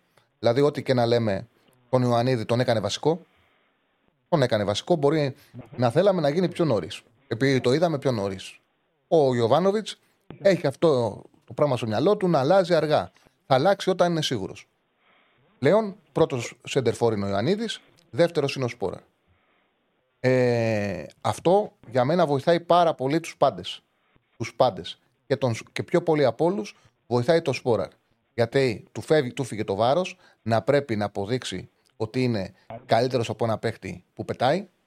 Μπήκε πιο ήρεμα. Και επίσης επειδή είναι striker, striker, είναι striker εκτελεστής, είναι πιο εύκολο για ένα τέτοιο παίχτη να μπαίνει από το πάγκο 20 λεπτά σε κουρασμένη άμυνα για να μπορέσει να εκτελεί από το να μπαίνει όταν χρειάζεται μάχη, όταν θα χρειάζεται κερδισμένη μπάλα, όταν θα χρειάζεται ο επιθετικός ο οποίος θα την κρατήσει, θα τη σπάσει. Αυτά που κάνει ο Ιωαννίδης. Έτσι, έτσι, ακριβώς συμφωνώ μαζί σου. Ε, και επίσης ένα μεγάλο όπλο και των δύο αυτών προπονητών, γιατί τους βάζω παράλληλα, τους έχω συνδυάσει κάπως γιατί είναι η ίδια εποχή που αναβιώνουν Παναθηναϊκός και ΑΕΚ στις καλές τους ας πούμε ομάδες. Και έχουν αυτοί οι άνθρωποι είναι που ο Γιωβάνοβιτ και ο Αλμίδα είναι οι κύριε αιτίε που έχει γίνεται αυτό. Μεγάλο τους όπλο είναι ότι δεν προσαρμόζονται στον αντίπαλο να αλλάξουν σύστημα, να αλλάξουν τρόπο παιχνιδιού. Μπορεί να, να, να αλλάξουν ας πούμε, τα μέτρα πίεσης, ξέρω εγώ, ή να βάλουν έναν πιο σκληρό παίχτη από έναν πιο τεχνίτη. Μέχρι εκεί είναι οι, οι προσαρμογές τους, ακόμα και με την πιο δύσκολη ομάδα του ομίλου, ας πούμε. Αυτό είναι πολύ μεγάλο πράγμα, γιατί καταρχήν πιστεύει στην ομάδα και μετά όταν οι παίχτες βλέπουν αυτό το σύστημα, πιστεύουν οι παίχτες οι ίδιοι στον εαυτό τους και γενικά υπάρχει μια πίστη ότι μπορεί να φέρεις το αποτέλεσμα. Και μόνο αν έχεις πίστη για το αποτέλεσμα μπορείς να το καταφέρει τελικά. Έχουμε ξεφύγει από, από την οτροπία την ελληνική που είμαστε, να θα παίξουμε με μια δύσκολη ομάδα, θα βάλω τρία αμυντικά χαφ, θα κάτσω πίσω, θα περιμένουμε μπα και κλείψω το μάτς. Ξεφύγανε από αυτή την οτροπία, γι' αυτό λέω μας τραβάνε προς τα πάνω αυτοί οι δύο άνθρωποι. Δεν θέλω να, δεν θέλω να σε διακόψω. Θέλω να ενισχύσω την, ε, την τοποθέτησή σου ότι πάνω σε αυτό που λες και ο Παναθηναϊκός και η ΑΕΚ από δύο μεγάλες ομάδες ε, με βάση το επίπεδο που παίζουν, με βάση το τι έχουμε δει τα τελευταία χρόνια, με βάση ε, το μπάτσε τους, τους ποδοσφαιριστές που έχουν στο γήπεδο, σαν σύνολα, σαν σύνολα ήταν καλύτεροι. Ο Παναγικό δεν το συγκρίνω με τη Villarreal. Η διαφορά ήταν χαοτική. Φαινόταν ότι ήταν μια ομάδα με τρία χρόνια προπονητή και φαινόταν ότι οι άλλοι ήταν μια ομάδα με, μια, με προπονητή μιας ομάδας που δεν τους έχει μάθει καν. Αυτό φαινόταν σε όλο το 90 λεπτό. Ακόμα και η ΑΕΚ όμως με την Brighton, που η Brighton είναι ομαδάρα με το Δετζέρμπι και παίζει επιθετικά, επειδή είχε την πολυτέλεια να παίζει χωρίς μπάλα, το ότι είχε απόλυτη ισορροπία, παίζανε όλοι ισόποσα, η ΑΕΚ παίζανε όλοι οι παίκτες, συμμετείχαν ισόποσα σε όλα τα κομμάτια του παιχνιδιού. Ισόποσα. Ε, άμυνα, ε, ένταση, δημιουργία. Ο καθένας στο χώρο του συμμετείχε ισόποσα σε όλα τα κομμάτια του παιχνιδιού. Αυτό ήταν τεράστιο όπλο για την ΑΕΚ. Τεράστιο όπλο. Και κάτι τελευταίο για να μην κρατάω τη γραμμή. Πολύ ενδιαφέρον το μάτς τώρα των δύο καλύτερων ομάδων αυτή τη στιγμή στην Ελλάδα τη Δευτέρα. Πολύ, με πολύ ενδιαφέρον θέλω να δω πώς θα αντιμετωπίσουν και οι δύο προπονητές αυτοί αυτό το παιχνίδι. Ειλικρινά έχω μεγάλη περιέργεια και παρακαλώ οποιονδήποτε ασχολείται με το ποδόσφαιρο να αφήσουμε αυτή τη μιζέρια, να αφήσουμε αυτά τα πράγματα με τους διαιτητές, το ένα το άλλο. Αφήστε το ποδόσφαιρο να εξελιχθεί και θα είναι καλό για όλους, ακόμα και για αυτόν που δεν θα το πάει. Για όλους θα είναι καλό. Αυτή είναι η ευχή μου. Λοιπόν, χαιρετώ. Καλή συνέχεια. Ευχαριστώ πολύ. Λέει ένας φίλος ότι η κατοχή είναι για το 1940 αφήσε την κατοχή. Αυτή είναι μια ωραία ατάκα που είχε ειπωθεί. Παλιότερα αρέσει σε πολλούς, χρησιμοποιείται. Πραγματικότητα αυτό το οποίο συμβαίνει είναι κάθε ε, κατοχή να αξιολογείται πώς σου βγαίνει. Δηλαδή, μαζί έχουμε ένα. Ε, τι είναι αυτό, το 10 ευρώ, τι ήταν αυτό, το Κυριακό. Ε. Για κατέβασε το λίγο να το δω. Α, ok, okay, ok. Okay. Λοιπόν, καλησπέρα. Ε, ο Super Chat τον ευχαριστούμε πάρα πολύ για τον donate, 10 ευρώ. Ναι. Ωραία, τον ευχαριστούμε πολύ τον Κυριάκο. Καλησπέρα, Τσάρλι. Ο Ολυμπιακός με Μπιέλ, Σκάρπα, Κίνη, Ρέτσο, Φρέιρ και τον Ισπανό Μπουχαλάκη Μπόρα και τον Ματσούρα να χάνει τα άχασα στα μεγάλα παιχνίδια. Δεν θα πάει πουθενά σε Ελλάδα και Ευρώπη. Ισπανό Μπουχαλάκη ο Μπόρα. Ε, δεν είναι και μακριά. δεν είναι και μακριά. Δεν είναι και μακριά. Ε, θα λέγα για το 1940. Ωραία ατάκα είναι. Παλιά είχε γράψει, ok. Okay. Όμως τώρα πλέον κάθε κατοχή παίζει το ρόλο της και πρέπει να αξιολογούμε. Δηλαδή η ΑΕΚ ότι πήρε 24,9% κατοχή και ήταν τόσο απειλητική, κάτι σημαίνει. Έγινε, δεν είναι εύκολο. Είναι λίγο, είναι μικρό νούμερο. Πήρε 24,9% κατοχή. Και όμως έβγαλε 11 φάσεις για γκολ. 11 τελικές. Είχε 11 τελικές. Με αυτή την κατοχή. Γιατί, γιατί έχει ένταση, ενέργεια, τα κάνει όλα γρήγορα. Είναι απειλητική. Ώρε και αξιοποιήσεις και τα στημένα. Θα πάρεις δύο-τρία σημαίνα να τα κάνεις φάση. Τα έκανε. Ε, δηλαδή, κατάφερε ό,τι της έδωσε στο παιχνίδι το εκμεταλλεύτηκε. Είχε νεύρο, είχε δύναμη, κλέψιμο, φύγαμε. Πάμε να κάνουμε επίθεση. Τον Γκαρσία να τρέξει, τον Κατσίνοβιτς στα πλάγια, να την πάρει την μπαλά, να τη σπάσει, το Σιντιμπέ να ανεβαίνει. Ό,τι μπορούσε να αξιοποιήσει το παιχνίδι, το αξιοποίησε, χτύπησε. Είναι μεγάλο πράγμα. Ασφαλώς φαίνεται από την κατοχή το με ποιον αντίπαλο έπαιξες. Ναι, δεν λέει τίποτα το 75,1% του Brighton, όμως Ποια άλλη ομάδα μπόρεσε να έχει τέτοια κατοχή στην ΑΕΚ. Δεν το θέλει αυτό η ΑΕΚ. Η ΑΕΚ δεν θέλει να ισοπεδώνει τον αντίπαλό της. Δεν θέλει να πηγαίνει σε, δεύτερο, σε δεύτερη μοίρα, άσχετα που ακόμα και έτσι μπόρεσε να είναι επικίνδυνη. Όμως στο έκανε η Brighton γιατί είχε αυτούς τους παίκτες. Δηλαδή θέλω να σου πω ότι όλα πρέπει να διαβάζονται. Πάμε στον επόμενο φίλο. Χαίρετε. Έλα φίλε μου, εσύ είσαι. Θα ξανακούσω όλη την τοποθέτησή μου. Έλα φίλε. Έλα Τσάρλι, καλησπέρα. Καλησπέρα, φίλε. Γιάννης Παναθηναϊκός. Γεια σου, Θα ήθελα να σου κάνω δύο ερωτήσεις, αλλά πρώτα να διαφωνήσω με την τοποθέτηση του προηγούμενου Παναθηναϊκού, του Νίκου. Που είπε, ποιο κομμάτι; Που είπε ποιος Παλάσιος και ποιος Κότσιρας. Να διαφωνήσω... Να, ξεφύ... να ξεφύγουμε από αυτή τη συζήτηση. Δεν είπε να ξεφύγουμε από αυτήν τη συζήτηση. Ε, τότε δεν θα άκουσα καλά. Δεν άκουσα καλά. Είπε, είπε να ξεφύγουμε επιτέλους από αυτή τη συζήτηση. Ποιος κότσιρας, ποιος παλάσιος. Αυτό είπε. Okay, το, ε, δε, άρα δεν θα, δεν θα σταθώ σε αυτή την τοποθέτηση του φίλου και θα πάω Ναι, ναι. κατευθείαν στις ερωτήσεις που θέλω να σου θέσω. Πρώτον, με αυτή την νίκη ο Παναθηναϊκός ε, αλλάζει ο- η αξιοθέτηση των στόχων του ε, στους ομίλους του Europa League. Κοίταξε να δεις. Πρώτα παιχνίδι με παιχνίδι αλλάζει. Εγώ θεωρώ ότι η Villarreal αυτή τη στιγμή που ξεκίνησε βάσει κλήρωσης να είναι το φαβορή και βλέπουμε ότι δεν είναι καλά. Επειδή και ο προπονητής είναι άπειρος, είναι και αυτόν ευκαιρία να είναι στην Villarreal. Φαίνεται ότι θα σκέφτεται πάρα πολύ τη βαθμολογική θέση γιατί ξέρεις, οι προπονητές ξέρουν ότι δεν απολύονται Παρασκευή, Δευτέρα απολύονται. Οπότε θα τον, ενδιαφ... τον ενδιαφέρει όπως φαίνεται το μάτι της Κυριακής πάντα. Οπότε τη Villarreal και με το 2-0 και με την εικόνα που είχε δείχνει ότι μπορεί να την έχει βάλει από κάτω. Η Ρεν φόβητρο δεν είναι. Καλή ομάδα είναι. Έχει παίξει, αλλά δεν είναι φόβητρο. Και έχασε και τον Ντοκού που είναι σημαντική απολ- απολία. Ε, πιστεύω ότι ο Παναθηναϊκός θα διεκδικήσει, θα διεκδικήσει τις πρώτες δύο θέσεις χωρίς να σημαίνει ότι δεν μπορεί να έρθει πρώτος, δεν μπορεί να έρθει τρίτος, ακόμα και τέταρτος. Μάχη θα γίνει. Εγώ βλέπω μια καλή ομάδα του είναι ο Παναθηναϊκός και πιστεύω ότι μπορεί να προχωρήσει ακόμα και στο Europa. Δεν έχει να φοβάται τίποτα από αυτόν τον όμιλο. Η, η, η προσωπική μου άποψη είναι ότι με την χθεσινή νίκη θα έχει άλλα δύο, άλλες δύο πέμπτες κατά μες στο ΆΚΑ. Σίγουρα. Η προσωπική μου άποψη είναι ότι ο Παναθηναϊκός αν δεν χάσει βαθμούς μέσα στο ΆΚΑ, δεν λέω να κερδίσει, αν δεν χάσει βαθμούς μέσα στο ΆΚΑ, Αν κάνει δηλαδή άλλη μια νίκη και άλλη μια ισοπαλία, για παράδειγμα. Να πει ότι ξεκινάω με, με 7 βαθμούς εντός, για παράδειγμα. ναι, 5 με 7 εντός. Ναι. Και με, το, με, με, με τη μεγάλη παρακαταθήκη των παιχνιδιών με τη Μασέγη και με την Μπράγκα, που θέλω να σταθώ, έχουν δώσει το know-how στον Παναθηναϊκό να κοιτάει όλα τα παιχνίδια και όλους τους αντιπάλους στα μάτια. Μπορεί ο Παναθηναϊκός να πάει να χτυπήσει παιχνίδια στην Ευρώπη και εκτός έδρας.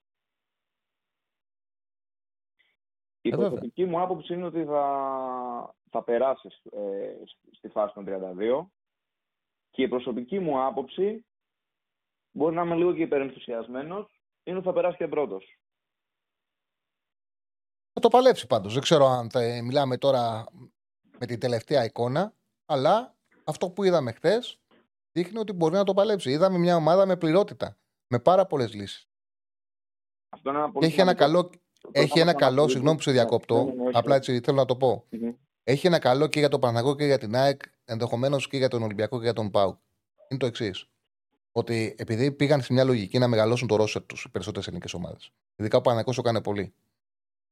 Ε, το Αναγκάστηκε Europa League σε αυτή τη φάση. έτσι. Ναι, ναι, ναι. Αναγκάστηκε. Ε, και το Αλλιώς έκανε δεν σωστά θα όμως. μπορούσε να βοηθήσει. Οι μεταγραφές ήταν στοχευμένες, χωρίς να είναι αεροδρομίου. Ακόμα κάποιες δεν είναι και δεκάδα, όμως όλες βλέπεις ότι είχαν ουσία. Όλοι οι παίκτες που, που πήρε και οι έξι θα τον βοηθήσουν το Παναθηναϊκό. Του μεγαλώνουν πολύ το βάθος και του βάζουν ποιότητα στο βάθος του ρόστερ. Το οποίο είναι σημαντικό. Τι γίνεται; Επειδή στο Europa, όπως το ξανάλεγα, το πέμπτη, το πέμπτη Κυριακή, οι αντίπαλοι ε, ε, από τα μεγάλα πρωταθλήματα το αξιολογούν στο ότι εκεί να κάνουν το rotation, οι ελληνικές ομάδες την Πέμπτη μπορούν να εκμεταλλεύονται ότι βάζοντας τη βασική εντεκάδα έχουν πλέον ρόστερ ε, τους παίκτες που έχουν σαν δεύτερες λύσεις να τους χρησιμοποιούν την Κυριακή χωρίς με αυτή τη- την ομάδα να μην μπορούν να κερδίζουν και στα μάτια του πρωταθλήματος. Δηλαδή αυτό είναι μεγάλο όπλο για τις ελληνικές ομάδες. Ότι παίζουν με, ότι πλέον μεγαλώνοντας το ρόστερ μπορούν να διαχειριστούν το Πέμπτη Κυριακή πολύ καλύτερα από ό,τι τα προηγούμενα χρόνια. Να εκμεταλλευτούν ότι θα παίζουν αυτοί με την καλή εντεκάδα απέναντι στε- σε μια πειραγμένη, δεν θα πω στα δεύτερα, γιατί δεν είναι τα Όπως- δεύτερα. όπως είναι έγινε όμω. χθες. Όπως Ναι, έγινε χθες. είναι μια πειραγμένη ομάδα των αντιπάλων και αυτό να μην τους κοστίσει πουθενά. Δηλαδή και να έχουν πλεονέκτημα σε αυτά τα μάτς και την Κυριακή να έχουν μια καλή ομάδα στο γήπεδο και να πάρουν το μάτς του πρωταθλήματος. Επίσης, είναι πολύ σημαντικό το γεγονός ότι πλέον το πρωτάθλημα κρίνεται στα playoff για τον εξής λόγο. Δεν έχουν και τον φόβο μη γίνει κάποιο λάθος η Κυριακή τη Δευτέρα. Ζούνε με αυτό. Δηλαδή, η ΑΕΚ που έκανε μια γκέλα με τον Πανσεραϊκό, δεν έγινε και τίποτα. Ξέρουν ότι μπορούν στα playoff να τα διορθώσουν. Ενώ επειδή δεν έχουμε πολλές ομάδες, σε ένα πρωτάθλημα 16 για παράδειγμα, 30 αγωνιστικών, ε, το μείον 4, το μείον 5 σου στοιχίζει. Τώρα το είδαμε και πέρσι. Αν είσαι καλά και πίσω να μείνεις, λες: Έχω να παίξω άλλα τρία ντέρμπι στο δεύτερο γύρο. Θα παίξω δεύτερο γύρο ντέρμπι με όλους και θα παίξω και δύο ντέρμπι με τον καθένα στα playoff. Έχω να παίξω με τον καθένα άλλες τρεις φορές. Δεν πειράζει και να είμαι μείον 2, μείον 4, δεν έγινε τίποτα. Δηλαδή μπορούν οι ελληνικές ομάδες πλέον να στοχεύουν στην Ευρώπη από τη στιγμή που ήρθαν άνθρωποι και δουλέψανε και τις βελτιώσαν, έτσι. Ε, και, ε, μου δίνεις την τέλεια πάσα με αυτό που είπες ότι μπορούν οι ελληνικές ομάδες να στοχεύουν στην Ευρώπη για να σου κάνω μια ενδεχομένως προβοκατόρικη ερώτηση. Κάντε να. Σε μια, σε μια τοποθέτηση ε, που έχει ακουστεί από κάποιους τους μεταράδες ότι αν προχωρήσει κάποιος στην Ευρώπη θα έχει τεράστιο πρόβλημα στο πρωτάθλημα. Συμφωνείς με αυτή την τοποθέτηση; Κοίταξε να δεις. Θα σου πω. Ε, σίγουρα μέχρι το Φεβρουάριο όχι. Δεν θα έχει κανένα πρόβλημα στο πρωτάθλημα. Ε, αν αποκλειστεί, στους, δηλαδή αν παίξει play-off για να πάει από τους 32 στους 16, πάλι δεν θα έχει. Δύο μάτσο Φεβρουάριο γλιτώνονται. Τα play-off ξεκινάνε τέλη Μαρτίου. Ωραία. Άμα είναι να φτάσει στα προημιτελικά, σε έχει πρόβλημα στο πρωτάθλημα. Δηλαδή θέλω να σου πω ότι είναι μια διαδρομή που μέχρι τους 16 σου κάνει και καλό. Μέχρι τους 16 σου κάνει καλό το να έχεις Ευρώπη και Ελλάδα από τη στιγμή που τα, τα Ρώσια τα μεγαλώσανε. Δηλαδή, γιατί μπορείς και τους αξιολογήσει όλους τους παίκτες σου. Δηλαδή, τώρα ο Πάουκ, για παράδειγμα, είδε τις μεταγραφές του. Είδε τον Οσντόεφ. Που μου είπε ο Στέφανος πριν ξεκινήσουμε, δεν έκανε λάθος πάσα από το 68 και μετά που μπήκε. Εγώ δεν, δεν το έχω δει το μάτς. Mm-hmm. Είδε το τσιγκάρα που δεν τον είχε ξεκινήσει στο ντέρμπι. Βλέπει το ρόστερ. Όλοι οι, οι προπονητές μπορούν να βλέπουν όλο το ρόστερ τους. Τους κάνει καλό. Πρόσεχε τώρα. Αν πάει από τι 8 και μετά, πράγματι στο πρωτάθλημα του δημιουργεί πρόβλημα. Αν είναι να πάει από τις 8 και μετά, ας έχουμε πρόβλημα στο πρωτάθλημα. Δεν πειράζει. Αν τώρα, ενώ το 2023, υπάρχουν ακόμα οπαδοί που σου λένε ε, προτιμώ να πάρω το πρωτάθλημα από το να δω την ομάδα μου στα προμητελικά όχι του Europa, του Conference, με γεια τους, με χαρά τους. Δεν μπορούμε να πάμε άλλο μαζί τους. Δεν γίνεται. Δεν γίνεται οι ομάδες να συνεχίσουν να πηγαίνουν με αυτό το μυαλό. Δεν γίνεται. Ε, συμφωνώ, με βρίσκεις σύμφωνο, Τάρλι. Ε, και κλείνω για να μην καθυστερώ κι εγώ τις γραμμές. Ευχαριστώ πολύ. Καλή συνέχεια να έχετε. Εγώ ευχαριστώ πολύ. Εγώ ευχαριστώ πολύ. Α, μας έδειξε μαζί σου το ΟΣΔΟΕΦ. Ναι, μας δείχνω το γραφικό του ΟΣΔΟΕΦ. Ε, είναι ένα συγκριτικό της όπτα με τον ε, Τσιγκάρα. Αυτό που προκύπτει είναι ότι ε, ο Τσιγκάρας έπαιξε 67 λεπτά ως ΣΔΟΕΦ 23.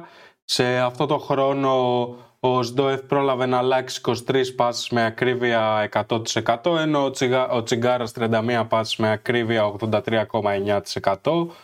Ο ΣΔΟΕΦ είχε 26 ενέργειες με την μπάλα έναντι 42 του Τσιγκάρα ενώ ο ΣΔΟΕΦ είχε δύο κερδισμένες μονομαχίες έναντι 4 του Τσιγκάρα. Ε, για το φίλο εγώ το, το απαντάω αυτό για το απαντάω γενικά. Ποια, δουλειά, ποια είναι η διαφορά δουλειά που κάνει ο προπονητή με αυτό που κάνεις εσύ, με τις γνώσεις σου και όλα αυτά τα οποία λέει. Είναι τεράστια διαφορά. Είναι, ανθρω... είναι διαχείριση ανθρώπινου δυναμικού. Είναι η γύμνα. Είναι το να μπορείς σκέψου να τις περάσεις.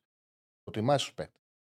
Ε, κάθε άνθρωπο ξεχωριστά να μπορείς να το διαχειριστείς.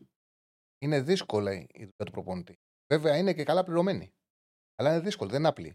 Δεν είναι ο προπονητής, δεν είναι το που κάνω εγώ. Άλλο, δεν κάνω μόνο αυτό. Γιατί η δουλειά του δημοσιογράφου είναι πολύπλευρη. Κάθε δουλειά είναι πολύπλευρη. Δεν κάνω μόνο να βλέπω το παιχνίδι και να έρχομαι να αναλύω. Κάνουμε και άλλα πράγματα αναγκαστικά.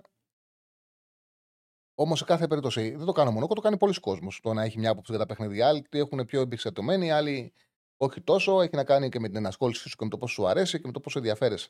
Σε κάθε περίπτωση είναι συγκεκριμένο. Ο προπονητής έχει να κάνει πάρα πολλά πράγματα. Έχει να κάνει πάρα πολλά πράγματα. Να έχει του παίκτες, να τους έχει καθημερινά, να τους έχει σε καλή κατάσταση. Βλέπει. Μετά, μετά να είναι και ανθρώπινες σχέσεις. Παίζει και αυτό ρόλο πώ θα τις διαχειριστείς. Βλέπεις έναν άνθρωπο ο οποίος βλέπεις τον επιχταράσιμο σε καθημερινότητα. Δεν τον γουστάρεις γιατί είναι ανθρώπινο. Είναι πολλά, μην νομίζετε. Το ποδόσφαιρο είναι πολλά. Εμείς κρίνουμε αυτό που βλέπουμε. Προπονητής έχει τους παίκτες όλη μέρα. Όλη μέρα. Βλέπει τη συμπεριφορά τους εκτός γηπέδων. Εμείς δεν τα βλέπουμε αυτά, δεν τα κρίνουμε και ούτε μας ενδιαφέρει. Και καλώς δεν μας ενδιαφέρει. Γιατί και ο προπονητής θα πρέπει κανονικά να έχει την απόλυτη ψυχραιμία, να είναι ένα ρομπότ και να βλέπει μόνο τι γίνεται στο γήπεδο στην προπόνηση και τι γίνεται στο γήπεδο. Να μην βλέπει τίποτα άλλο εκτός. Δεν γίνεται, είναι άνθρωπος. Γι' αυτό σας λέω είναι μια πάρα. Είναι πολύ πλευρή δουλειά, είναι δύσκολη δουλειά. Δεν είναι απλό. Απλά βέβαια αμείβεται καλά. Άμα το κάνεις σε ψηλό επίπεδο, όχι, όχι να ξεκινήσεις, γιατί είναι άνθρωποι οι οποίοι δουλεύουν με μεράκι, δουλεύουν καλά, αλλά εντάξει. Πρέπει να κάνουν καλές δουλειές για να τις συμπληρώσουν. Ε, και δυστυχώς και στην Ελλάδα δεν είναι και, και εύκολο να κάνεις καριέρα σαν προπονητής, γιατί δεν έχουμε και σοβαρό ποδόσφαιρο. Μην κοιτάτε τώρα, μιλάμε για την Κατερίνα. Αν είναι εφικτή 15η θέση στην Ευρώπη, πιστεύω ότι φέτος θα κάνουμε ρεκόρ ε, συγκομιδή βαθμών. Το που θα μας φτάσει στο τέλος του Ουκρανούς, είμαι σίγουρος ότι θα τους περάσουμε. Του Ουκρανούς θα τους περάσουμε σίγουρα γιατί δεν έχουν, είναι χάλια. Μπορεί να βάλουμε μία-δύο χώρες ακόμα από κάτω. Πάμε στον επόμενο. Χαίρετε. Πιστεύετε το μαρκάρισμα του Έζε, για το μαρκάρισμα του Έζε, αν ο, το βάρ τον φώναζε και έδινε κόκκινη, δεν θα μπορούσαν, δεν θα είχαν δικαίωμα οι Γερμανοί να διαμαρτυρηθούν. Όπως και δεν μπορεί να κάνεις επανάσταση που δεν τον φώναξε το βάρ. Επειδή δεν φάνηκε να είναι. Υπήρχε χτύπημα, τον τραυμάτισε, δεν ήταν ξεκάθαρα σκόπιμη η ενέργειά του, δεν μπορείς να πεις ότι το χτύπημά του δεν ήταν βίαιο. Είναι από τις περιπτώσεις που είναι. Υπάρχουν τέτοιες στο ποδόσφαιρο, υπάρχουν τέτοιες, που είναι πώς θα το κρίνει αυτός που θα πάρει την απόφαση. Είναι τρομερό άθλημα γιατί υπάρχουν και αυτές οι περιπτώσεις. Είναι πώς θα το κρίνει αυτός που θα πάρει την απόφαση. Ήταν ακριβώς στο όριο το να πάρει κόκκινη και να μην πάρει κόκκινη. Αυτή είναι η άποψη. Είναι ακριβώς στο όριο. Το να τη δώσει και να μην τη δώσει. Μπορούσε και να τη δώσει και να μην τη δώσει. Αυτή είναι η άποψή μου τουλάχιστον, έτσι. σω ε, αν ήμουν διαιτή, να μην ήμουν καλός διαιτή. Αυτή είναι η άποψή μου πάντως. Πάμε στον επόμενο. Πριν πάμε στον επόμενο φίλο, να πούμε ότι είμαστε μόλις 60 εγγραφές μακριά από τις 156.000. Οπότε θα σας καλέσω να στηρίξετε την εκπομπή, να κάνετε like, να κάνετε subscribe. Ε, και στα 1500 like, εγώ θα σας δώσω το δωράκι σας και θα βγω στην κάμερα. Ε, ε, τι θα πει, ντυμένος θα βγεις. Ε, ντυμένος γιατί τα κάνουμε; Άμα βγω γυμνός θα φάμε μπαν από το YouTube. Ε, κάμερα λέει. Κάντε like. Ωραία, ωραίο πόνος έδωσες. Το ξανακούσατε. λοιπόν, πάμε στον επόμενο.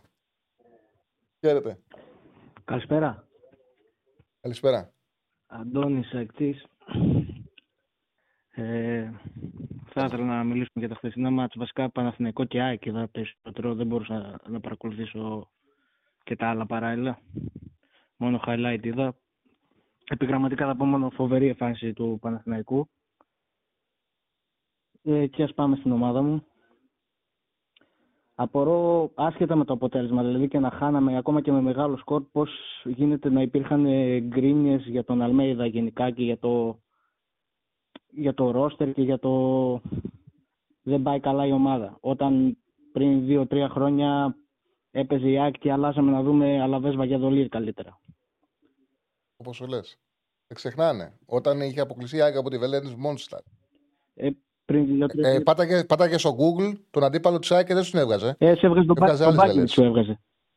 Ναι, ναι, ναι. Ε, τώρα για τα χθεσινά αυτό που έχεις πει και εσύ επανελειμμένα. Η τριάδα σε επανέθεση τετράδα Λιβάη, Αραούχο, Γκατσίνοβιτς και ο Ελίασον είναι η καλή τετράδα. Η τετράδα που πρέπει να παίζει και δίνει τα περισσότερα. Ε, έχω δύο παρατηρήσεις, δύο σημεία που έχω σημειώσει ας πούμε αμυντικά και επιθετικά τα οποία έχουν ένα κοινό παρανομαστή, δεν ξέρω αν συμφωνείς. Τον Αραούχο, ο οποίος mm-hmm. στην άμυνα είναι ο χαφ μπροστά από τα χαφ και ξεκινάει την πίεση πρώτος.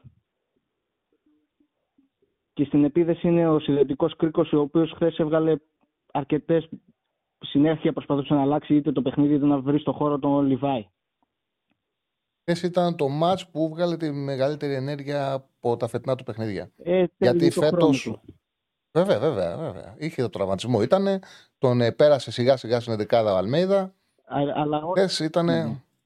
Όσο ποιοτικός και να είναι ο Τσούμπερ που προφανώς χρειάζεται και να υπάρξει τώρα και είναι υπερπολίτημος, αυτό που δίνει ο Αραούχος στη φάση της άμυνας και της πίεσης στο ποδόσφαιρο του Αλμέιδα δεν μπορεί να το δώσει ο Τσούμπερ. Ναι.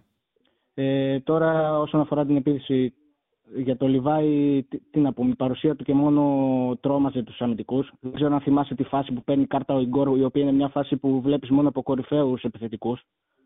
Που περνάει, που περνάει με μια κίνηση τον ένα και με, ένα- με ένα άνοιγμα τη μπάλα στον άλλον. Όλο το παιχνίδι, αν το απομονώσεις, το βλέπεις μόνο από κορυφαίους ποδοσφαιριστές. Αυτό το τρέξιμο, αυτή την ένταση, δεν την έχει αυτό το πέταγμα σε τόσο μεγάλη συχνότητα. Δεν το έχει βγάλει κανένας ποδοσφαιριστής στην Ελλάδα. Ακριβώς. Ε, παίζει, το, παίζει σε ρυθμούς που παίζεται το ποδόσφαιρο στο πιο υψηλό το επίπεδο. Αν μπορέσει, δηλαδή έχει τελικές, έχει τελειώματα. Απλά έχει ένα δεφορμάρισμα και έχει χάσει τα τερατέτ. Αν έβαζε και τα τερατέτ, όταν θα βάζει και τα τερατέτ, αυτόματα θα αρχίζουν τα τηλεφωνήματα στο Μελισανίδη και θα του λένε 20, 19, 23, 25. Θα ανεβαίνει το κασέ. Δεν είναι. Το ε, τρέχει, α, ε, άμα το βλέπεις, τα σπλίτ του είναι το ένα μετά το άλλο. Τους αμυντικούς σου ζαλίζει. Ναι, και, Κάποια στιγμή, θα, κάποια στιγμή θα μπουν Νίκολας. και απόρρισε και Αρχίζουν να το, στο ημίχρονο με μια γκρίνια που υπήρχε για τα τελειώματά του. Βέβαια αυ- αυτή την κίνηση, την, η, την κάθετη στο χώρο δεν μπορεί να την κάνει κάποιος άλλος. Δηλαδή βγήκε σε τελειώματα που μόνο αυτός μπορούσε να βγει. Μα δεν προλαβαίνει, δεν καλύπτει την απόσταση. Άμα βάλεις τον Πόνσε, Δεν είναι τέτοιος δεν θα, δεν θα μπορέσει να καλύψει την απόσταση. Άμα παίξει σέντρα, δηλαδή πολλές φορές με τα λένε αυτό. Παίζουν προπονητή σέντρα με αργούς παίκτες. Αν παίξει σέντρα με αργούς παίκτες, πώς θα κάνεις φάσεις; Θα κλειστείς νομοτελειακά. Όπως έγινε στην Advert. Νομοτελειακά θα κλειστείς. Ε, ναι, άμα βάλεις αργό παίκτη σέντρα, θα κλειστείς. Ποιος θα καλύψει την απόσταση; Δεν, δεν, δεν βγαίνει η απόσταση. Ενώ παίζοντας με ε, Λιβάη και Αραούχο μπροστά, Γκατσίνοβιτ αριστερά, Μραμπάτ δεξιά, βάζοντας μετά αλλαγή και τον ε, Ελίασον. Βάζοντας στο τέλος το Πόνσε. Άλλο στο τέλος. Στο τέλος ένα δεκάλεπτο θα το έχει. Το έχει ένα δεκάλεπτο να το βάλεις. Αλλάζει ιστορία. Όπως και στην άμυνα η παρατήρηση που το είπες και εσύ, ο Τζόνσον, ο οποίος είχε απίστευτα τρεξίματα. Όταν την μπάλα την έπαιρνε ή ο Γκίλμουρ, Γκρος και ο Μαρτς, ήταν σαν λίμπερο πίσω από τον Πινέδα και τον Αραούχο. Και όταν η μπάλα πήγαινε στα εξτρέμ, έμπαινε τρίτο center back ε, για τις σέντρες και για τις κάθετες μπαλιές. Εμένα αυτό Δεν με ήταν. τρέλανε. Η πειθαρχία που το έκανε. Η πειθαρχία που το έκανε. Ναι, εντολή, οκ, αλλά του λες πήγαινε εκεί, πήγαινε εκεί, πήγαινε εκεί. Ήταν μόνοι μας αν έχεις βάλει ένα κομπιούτερ. Ένα κομπιούτερ. Καθόμουν και το κοίταγα και τους έλεγα, τα έβλεπα με τα δύο παιδιά σπίτι που είναι αξίδες και τους έλεγα, παιδιά, κοιτάξτε το Γιόνσον τι κάνει, κοιτάξτε να δούμε τι παίζει. Δεν, δεν υπήρχε. Και μια, ένα τελευταίο έτσι για να αφήσω να μιλήσουν και οι υπόλοιποι. Σε μια στιγμή λίγο τρόμαξα μετά το 2-2 που πήραν και αυτοί λίγο φόρο και από την έδρα και από το ρυθμό και την αλλαγή που έγινε που μπήκε ο Μάνταλος αντί του Γαλανόπουλου που πίστευα εγώ θα είναι ορθότερο για τα τρεξίματα. Πίστευα εκεί στο κέντρο θα δημιουργηθεί ένα κενό. Και, και εγώ το ίδιο είπα. Όταν είδα το μάνταλο, λέω ρε γαμό, το, τον Γαλανόπουλο πρέπει να βάλει. Ναι, και εγώ Και αυτό το- όμως και όμως ήταν πολύ καλός. Πολύ καλός. και έκανε, Πολύ καλός. έκανε ένα τάκλινγκ στο ύψος του πέναλτι το οποίο ήταν ε, πριν, το, πριν σουτάρει ο παίχτης από φάτσα με την αιστεία. Ναι, ναι, ναι, ναι, ναι, ναι. Ήταν η πιο καθαριστική αμυντική απόφαση εκείνο το, εκείνη τη στιγμή. Καθαριστική. Ε, ικανοποιημένοι. Χθες δεν το περιμέναμε. Ε, δεν αλλάζει ότι πιθανόν ακόμα να είμαστε και το τέταρτο φαβορή για πρόκριση. Είναι πολύ σημαντικό το μάτσε το επόμενο το εντός με τον Άγιαξ που σε περίπτωση νίκης θεωρώ ότι κατά μεγάλο ποσοστό κλειδώνεις ας πούμε τουλάχιστον την τρίτη θέση. Σε ευχαριστώ πάρα πολύ, φίλε. μου. Πολύ. Ευχαριστώ πάρα πολύ. Λοιπόν. Ε, Κούλγαμε, ε, δεν σταματάνε. Μπράβο, μπράβο. Έχεις ζήσει πάω στο chat γιατί τους έχω παραμελήσει; Μεταξύ τους μιλάνε. Και εγώ αυτό βλέπω. Οπότε κοιτάω, βλέπω. Αλλάζουν, κάνουν ωραίες συζητήσει όλε. Πάμε στον επόμενο. Να πω ότι σπάσαμε και το ρεκόρ μας πριν λίγη ώρα. Φτάσαμε τους 2.500, συγκεκριμένα 2.506 ταυτόχρονους να μας παρακολουθούν. Το ένα ρεκόρ μετά, τα, μετά το άλλο σπάμα. Μπορεί, μπορεί, να το, μπορεί να το βλέπει κάποιος και να λέει αυτό το μεσόωρο μας. Γιατί λες ότι είναι ρεκόρ. Μπορεί άλλος να λέει αυτοί μπορεί να κάνουν 5.000 συνήθω ημέρα. Γιατί είμαστε. Ωραίο. Μπράβο, μπράβο, παιδιά. Έτσι θα πηγαίνουμε, έτσι θα πηγαίνουμε. Έτσι θα πηγαίνουμε.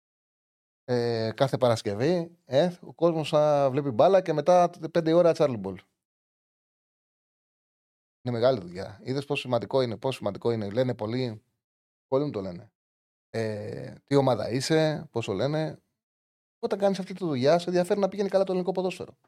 Είναι μεγάλο πράγμα. Είναι για τη δουλειά μας, είναι πάρα πολύ σημαντικό. Το να πηγαίνουν καλά ελληνικές ομάδες είναι πάρα πολύ σημαντικό. Όλα ανεβαίνουν. Ό,τι δουλειά και να κάνεις. Ώρα μισή έχουμε ξεκινήσει μια καινούργια εκπομπή. Όπως είπε ο Στέφανος, έχουμε φτάσει.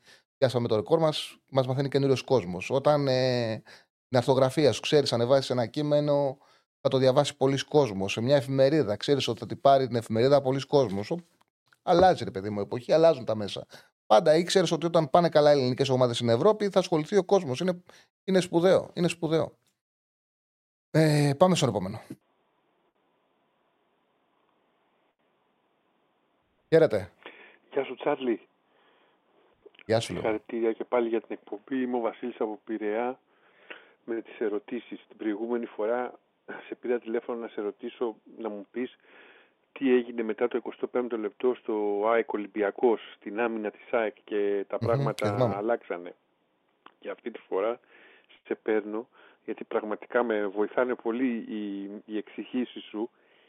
Τι ήταν αυτό αυτή τη φορά στην ομάδα της ΑΕΚ, στην άμυνά της που άλλαξε και είδαμε αυτό το πράγμα; Γιατί έχω την αίσθηση ότι πιστεύω ότι δεν έχει καμία σχέση ή σχεδόν καμία με τους παίχτες, δηλαδή ότι άλλαξαν παίχτες κτλ.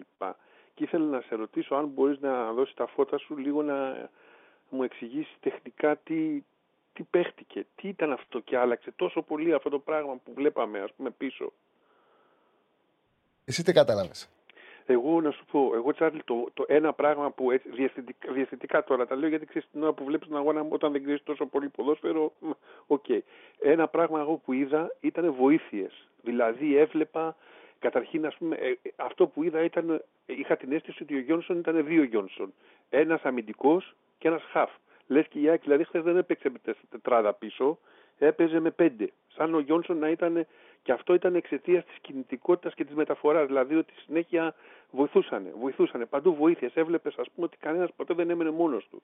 Το δεύτερο που έβλεπα ήταν επιστροφές πολύ γρήγορα. Δηλαδή δεν αφήνανε ποτέ, ας πούμε, να μείνει πίσω ο χώρος κενός. Ε, αυτά τα δύο, βοήθειες και γρήγορες επιστροφές, εγώ έβλεπα. Εσύ τι λες; Υπήρχε πάνω σε, όπως Ακριβώς γιατί έτσι εσύ τα μετέφερες και σωστά, και σωστά τα μετέφερες. Ε, η μεγάλη διαφορά είναι η προσήλωση. Υπήρχε μια προσήλωση, ξέραν οι παίκτες από την αρχή. Δηλαδή, όταν πας γνωρίζοντας ότι πας να. Ε, Έχοντας μυαλό ότι πρέπει να ανταποκριθείς σε ένα αμυντικό σχέδιο. Mm. Δεν σε ευνηδιάζει.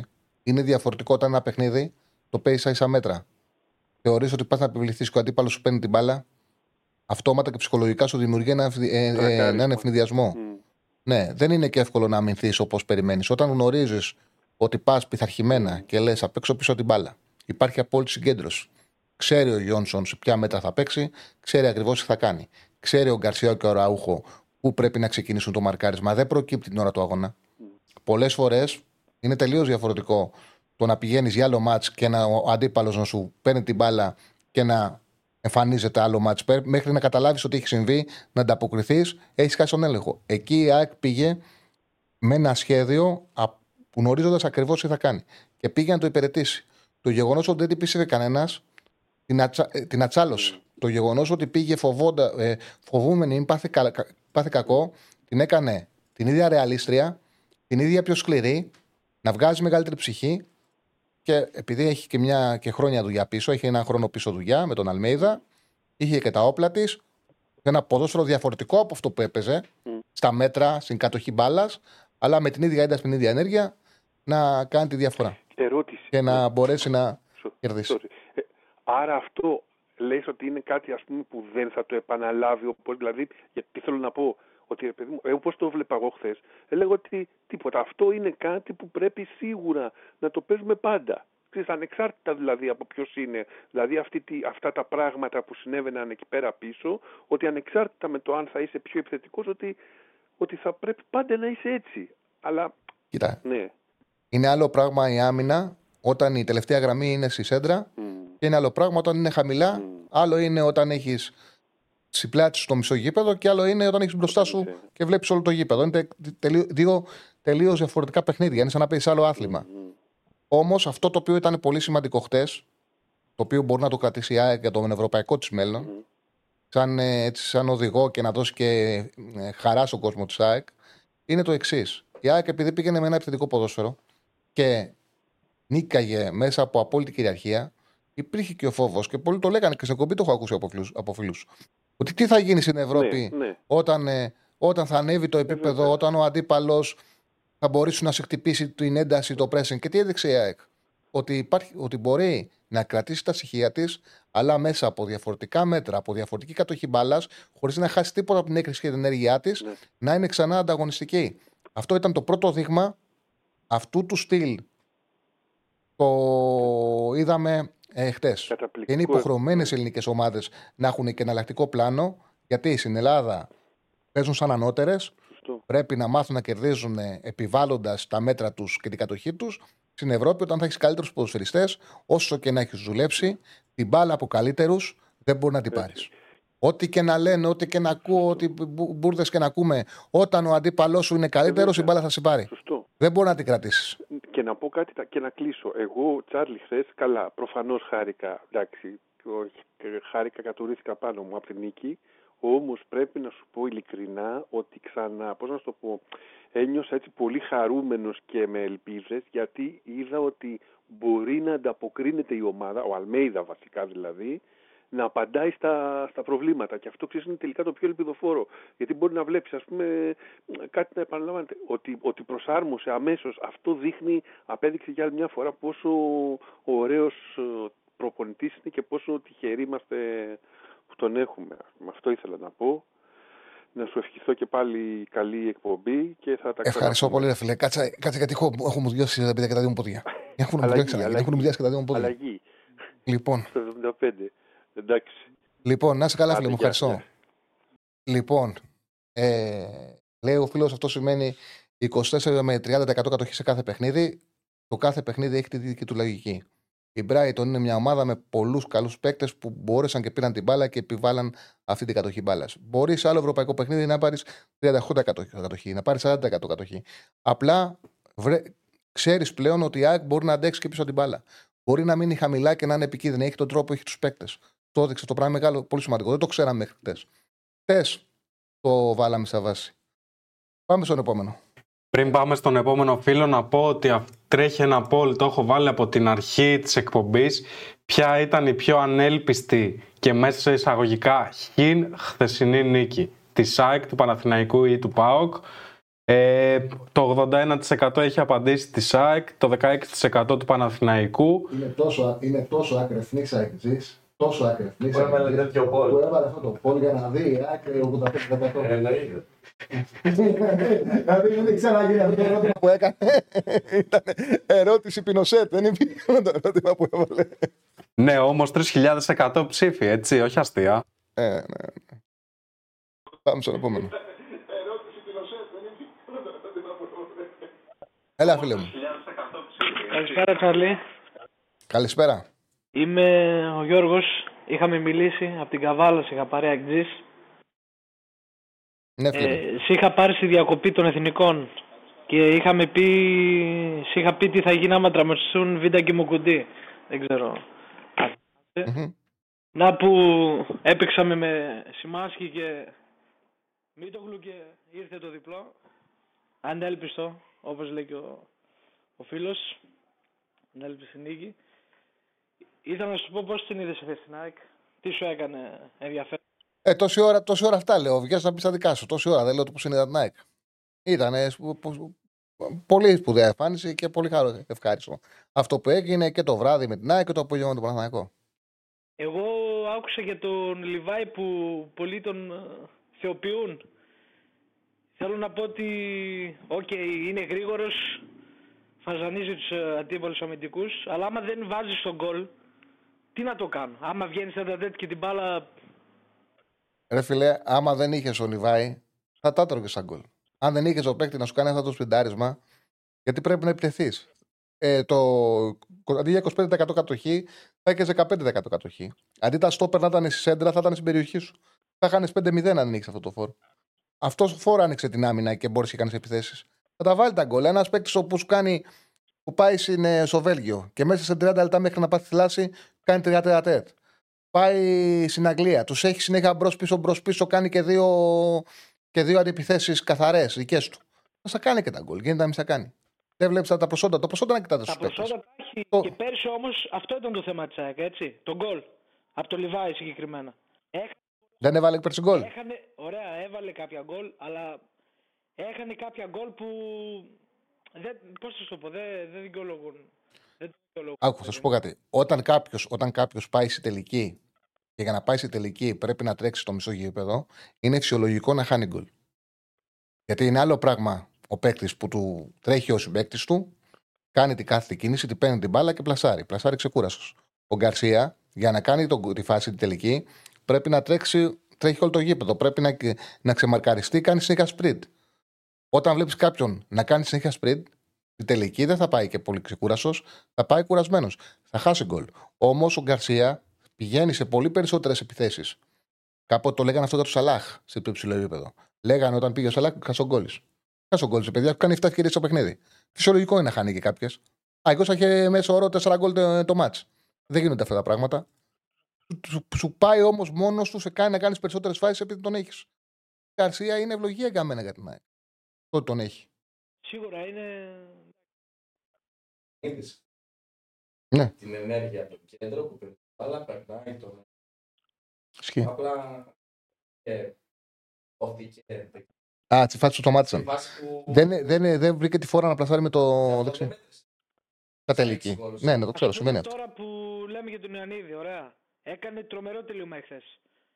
Στο Μμμ. 12, μετά τον γκολτσάκι δηλαδή, Λιβάη ξαναβγαίνει βγαίνει τα τατέτ, ωραία. Πλασάρει χαμηλά. Αν έκανε ένα τελείωμα, Ιωαννίδη ας πούμε, με 0-2 στο 12, η Brighton θα μπορούσε να αντιδράσει. Εντάξει, αντι... θα μπορούσε να βγάλει αντίδραση, αλλά θα, ήταν... θα άλλαζε όλο το παιχνίδι, έτσι. Αυτό θέλω να πω, ότι μπορεί... στοιχίζουν αυτά, έτσι. Σε τέτοια μάτια, όταν δεν βάζεις γκολ με τέτα τέτ, εντάξει. Συγχύζουν. Βέβαια συγχύζουν. Λοιπόν, πέρσι ο Λιβάη Γκαρσία είχε βάλει 11 γκολ στο πρωτάθλημα, 3 στα playoff, 14 στο πρωτάθλημα. Ε, 20 ψέματα, 22-23, ναι, 11 στο πρωτάθλημα και 3 στα playoff. Έβαλε 14 γκολ Ναι, όμως, εντάξει, πέρσι στο έβαλες- πρωτάθλημα. Και έβαλε, και έβαλε και 4 στο κύπελο. Έβαλε 18 γκολ. έβαλες πώς τελικά- Πήρες και 7 assist από τον ε, Γκαρσία. 18 γκολ, 7 assist. Δεν μπορεί να πεις ότι δεν είχες παραγωγή από τη θέση του Σεντερφόρ με 18 γκολ, 7 assist στη σεζόν. Εντάξει, υπήρχε πρόβλημα και πέρσι, εντάξει. Να σου πω τώρα ένα παράδειγμα. Πόσα ανάβαζε, 35 γκολ, 20 assist. Να σου πω τώρα, με την δυναμό Πόσα ανάβαζε; στο Ζάγκρεπ, χάνει ένα γκολ Χάσει. που, που του το δίνει, δεν θυμάμαι τώρα ποιος παίκτης έδωσε την πάσα, του την έδωσε πάρε βάλε, έτσι, το χάνει. Χάνει το πέναλτι με την δυναμό, ωραία. δηλαδή είναι κάποιες φάσεις που Εγώ σου προτείνω, μάθε, μάθε πότε θα έρθει η αποστολή της ΑΕΚ από το Λονδίνο, αν έχει έρθει. Αν προλάβεις, να πας να τον αποδοκιμάσεις. Εγώ δεν, δεν αποδοκιμάζω, απλώς σου λέω ότι η δουλειά του εντάξει. Σεντερφόρ είναι να βάζει γκολ, ωραία. Δεν με, συμφωνώ ότι προσφέρει ταχύτητα στην επίθεση. Δεν είναι αυτή η δουλειά, άλλαξε το ποδόσφαιρο. Άλλαξε το ποδόσφαιρο. Η δουλειά του Σεντερφόρ είναι να κάνει πολλά πράγματα. Δεν είναι να βάζει γκολ. Βά- Να κα- βάζει γκολ ήταν όταν έπαιζε σε μπάλα ο Ιανδράς. Τότε ήταν διαφορετικό το ποδόσφαιρο, περίμενε στην περιοχή, του σούγονταν την μπάλα, κάνανε κεφαλιά. Έβαζε γκολ ο Γρηγόρης Καραλαμπίδης. Άλλαξε το ποδόσφαιρο. Ήταν γκολτζή. Ήταν ψηλό, σου κάνανε σέντε, έκανε κεφαλιά. Δεν είναι αυτή η δουλειά του Σεντερφόρ. Είναι σύνθετη. Φίλε μου, σε ευχαριστώ. Μπορεί να διαφωνούμε, αλλά ήσουν ευγενέτσα, τους ευχαριστώ πάρα πολύ. Καλή, καλή συνέχεια. Να είσαι καλά, φίλε μου. Να είσαι καλά. Ε, λοιπόν. Ποιο να είναι. ε; Α, έχουμε ώρα. Έχουμε ώρα, ναι. Εγώ θέλω τον Αχιλέα να πει. Φέρτε μου τον Αχιλέα εδώ πέρα να μας κάνει ποδαρικό. Ο Αχηλέα, επειδή είναι έχει κλάσεις σαν άνθρωπος, δεν υπήρχε ούτε μία στο εκατομμύριο να πάρει τηλέφωνο σήμερα.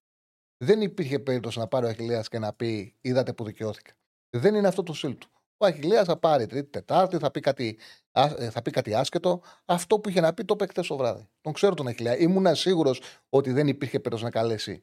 Σήμερα απλά θα το έλεγα στο κλείσιμο. Ήμουνα σίγουρος. Δεν είναι τύπος ο οποίος θα πάρει και θα πει: Είδα τι σας τα έλεγα. Δεν είναι, δεν είναι Είδατε, σας έλεγα, ο Αχηλέα δεν είναι. Ο Αχηλέα αυτά που είχε να πει, τα παιχτέ, καθάρισε, ήξερε ότι θα ξεκινήσουμε μαζί του, βγήκε στην εκπομπή, θα πάρει άλλη μέρα. Του κάτσε βαριά η γλαρόσουπα. Α, τους έκατσε. Πάμε στον επόμενο. Πάμε στον επόμενο. Όχι, όχι, δεν θα, δεν θα κρυφτώ εγώ. Αν μιλάτε για μένα, Αχιλέας από Αγγλία. Έλα, Αχηλέα. Μιλάγαμε για τον άλλο Αχηλέα, αλλά και εσένα θυμόμασταν ε, τελευταίο τηλέφωνο. Μίλησα τελευταίο. Τελευταίο τηλέφωνο σου είναι εσύ. Λοιπόν, ωραία, ωραία βραδιά είστε. Δηλαδή ήταν όνειρο γενικά για το ελληνικό ποδόσφαιρο, συμφωνείς; Ε, βέβαια. Ε, για την ΑΕΚ τώρα, εγώ πιστεύω, αυτά που πιστεύω και την πρώτη μέρα, πιστεύω και μετά το μάτι και εκ των υστέρων θα πω πάλι το ίδιο, ότι κάτσα να τη δούμε την Brighton, όταν θα μείνει πίσω στο σκορ. Σου δώσα για το παράδειγμα στο μάτς με, στο μάτς με τη West Ham, ότι όταν έμεινε πίσω στο σκορ δεν μπορούσε. Δηλαδή μπορούσες άνετα να την προβλέψεις τι θα κάνει. Ε, λίγο σοβαρότητα, λίγο πρόβλεψη να ξέρεις τι θα κάνει ο άλλος. Και με έναν Αλμέδα που εντάξει, σε αυτόν τον άνθρωπο δεν μπορείς να πεις κουβέντα. Όχι τώρα. Στήριξη θέλει όταν θα έρθουν τα δύσκολα. Και τώρα μπορούμε όλοι να βγούμε και να λέμε ό,τι θέλουμε. Τέλος πάντων. Εγώ πιστεύω πήρε μεγάλο προβάδισμα για να περάσει στο επόμενο. Δηλαδή να πάρει τη δεύτερη θέση. Λόγω ότι με ό,τι είδα ένα πρόκειρο του προγράμματος παίζει εντός Άγιαξ, πάει τρίτο μάτς Γαλλία με τη Μαρσέη και περιμένει Μαρσέη και Μπράιτον καπάκι δύο παιχνίδια εντός. Ενώ αν πάρεις τα ανάποδα του Άγιαξ, έχει ακριβώς το ανάποδο τέτοιο. Έρχεται εδώ, περιμένει Brighton, πάει στην Brighton. Δηλαδή, μάνι μάνι ακόμα και μια ισοπαλία με μια νίκη, την επόμενη αγωνιστική, εγώ πιστεύω η ΑΕΚ θα πάρει τεράστιο προβάδισμα και πάνω σε αυτό δεν θα πάρει μόνο προβάδισμα, θα πάρει ψυχολογία και με λίγα λόγια να μην σε κρατώ με τις επιστροφές, με τις επιστροφές που έχει η ΑΕΚ, σε αυτό επέμενα και έλεγα, με τις επιστροφές που έχει η ΑΕΚ, που θα έρθουν και πιο δυνατοί πίσω, γιατί δεν μπήκαν χθες και ο Αραούκο και ο Λιβάη και ο Κατσίνοβιτς, που για μένα, το κοπεί και το λέω, για μένα είναι το ίδιο όλοι, αν μπουν με πίστη, ακόμα και τον Σιμάνσκι, μπορούμε να το δούμε center back και να τα δίνει όλα. Αυτό ήθελα να πω. Ευχαριστώ πάρα πολύ, Αχιλέα μου. Ευχαριστώ πάρα πιστεύω πολύ. ότι ευχαριστήθηκε. Γενικά, και καλό ποδόσφαιρο. Να σε καλά. Ναι, ναι, ήταν λοιπόν, πολύ ωραία. Ήταν ωραία μέρα. Πολύ Καλή συνέχεια. Ευχαριστούμε πάρα πολύ, φίλε. Ευχαριστούμε πάρα πολύ. Να είσαι καλά, Αχιλέα. Λοιπόν, ε, πάμε στον επόμενο. Χαίρετε. Καλησπέρα, Τσάρλι, τι κάνεις; Καλησπέρα, μια χαρά. Ο Παναγιώτης Σάικ. Ε, για, το, για τα χθεσινά μάτς, ε, Τσάρλι, έχω την εξής γνώμη και θέλω, ε, θέλω και τη δική σου άποψη γι' αυτό. Άκουσα το Κατσουράνη χθες το βράδυ στους Μπεταράδες να κάνει μια ωραία ανάλυση για το πόσο ο Ματίας ε, έκανε ματ στον ε, προπονητή της Brighton. Ε, γυρνώντας την ΑΕΚ πολύ πίσω πρώτη φορά και τα λοιπά και τα λοιπά. Αυτή η ανάλυση που κάνει ο Κώστας. Ε, Εγώ, επειδή παρακολουθώ το ελληνικό πρωτάθλημα από το 88-89, κάπου εκεί, πιτσερικά, καταλήγω στο εξής συμπέρασμα ε, για την φετινή παρουσία των ομάδων, των ελληνικών ομάδων στην Ευρώπη. Θεωρώ δηλαδή ότι το περσινό πρωτάθλημα που είχε έναν υψηλό ανταγωνισμό ε, καθ' όλη τη διάρκεια του πρωταθλήματος και στα play-off έγιναν ανατροπές, αλλά το κριτήριο ήταν η καθαρότητα του πρωταθλήματος, ότι δεν ήξερε κανένας ποιος θα βγει πρώτος, ποιος θα βγει δεύτερος, ποιος θα βγει τρίτος. Ο Παναθηναϊκός ήταν μπροστά, ας πούμε, και έμεινε πίσω στο τέλος όταν ε, ζόρισε το πράγμα και έκανεδικε. Ε, αυτή η συνθήκη ενός πολύ ανταγωνιστικού πρωταθλήματος και ενός καθαρού για πρώτη φορά κατά τη γνώμη μου, γιατί κάθε καλοκαίρι ξέραμε ποιος θα βγει πρώτος, ε, στα χρόνια της ε, δεσποτείας του Ολυμπιακού, θεωρώ ότι έχει φτιάξει ε, ένα καλύτερο ανταγωνιστικό προϊόν το οποίο βοηθά τις ελληνικές ομάδες να στέκονται πιο καλά στην Ευρώπη. Το, είδα, το είδαμε χθες και με τον Παναγιώτο και με την ΑΕΚ, ακόμη και με τον Μπάουκ, ο οποίος έκανε μια καλή ανατροπή εκτός έδρας.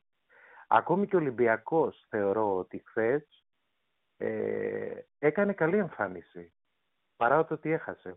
Εγώ θα, πάρω, εγώ θα πάρω το σημαντικό κομμάτι της τοποθέτησής σου, που για μένα το σημαντικό κομμάτι και η ουσία είναι ο ανταγωνισμός. Τα άλλα, τα επιμέρους, έχουν διάφορα παρακλάδια και θα χαλάσουν τη συζήτηση και δεν ε, να το κάνουμε σήμερα. Ωραία. Έτσι, σήμερα έχουμε ωραία, ε, έχουμε ωραία θέματα να συζητήσουμε. Ωραία. Αυτό πάντως η ουσία είναι το εξής. Ότι πράγματι το γεγονός ότι ο ανταγωνισμός είναι ξεκάθαρο ότι έχει ωφελήσει σημαντικά και τους τέσσερις. Έχει ωφελήσει σημαντικά όλο το ελληνικό ποδόσφαιρο. Υπάρχουν επιτέλους υπάρχουν οι βάσεις, υπάρχουν οι βάσεις ώστε να ανέβουμε πάρα πολύ στη βαθμολογία της Ευρώπης, να δούμε καλές ομάδες, να ευχαριστούμε το ποδόσφαιρο. Το μόνο που μπορεί να μας χαλάσει αυτή την ωραία ιστορία είναι η τοξικότητα και ότι δυστυχώς ακόμα και σήμερα βλέπουμε ότι δεν έχουμε μάθει να χάνουμε. Έχουμε μάθει να βλέπουμε φαντάσματα. Εχθές ε, με το που ανακοινώθηκε όλη αυτή η ιστορία με τους διαιτητές, ερχόντουσαν μηνύματα για παράδειγμα και στην εκπομπή. Έρχονταν ένα μήνυμα ότι έγινε επίτηδες για να μην βρουν διαιτητή και να μην κατέβει η ΑΕΚ στο παιχνίδι τη Δευτέρα. Λες και βόλευε την ΑΕΚ να γεμίσει με το πρόγραμμά της με κι άλλο παιχνίδι. Δηλαδή υπάρχει αυτή η τοξικότητα. Ξέρουμε όλοι ότι στις ομάδες τις ίδιες τι θα γίνει στο πρώτο ανάποδο πέναλτι. Στην πρώτη φάση, ας υπήρχε αυτή η φάση, η οποία είναι στην κρίση του διαιτητή, με την αγωνιά που δέχεται το ΕΣ σε ελληνικό πρωτάθλημα.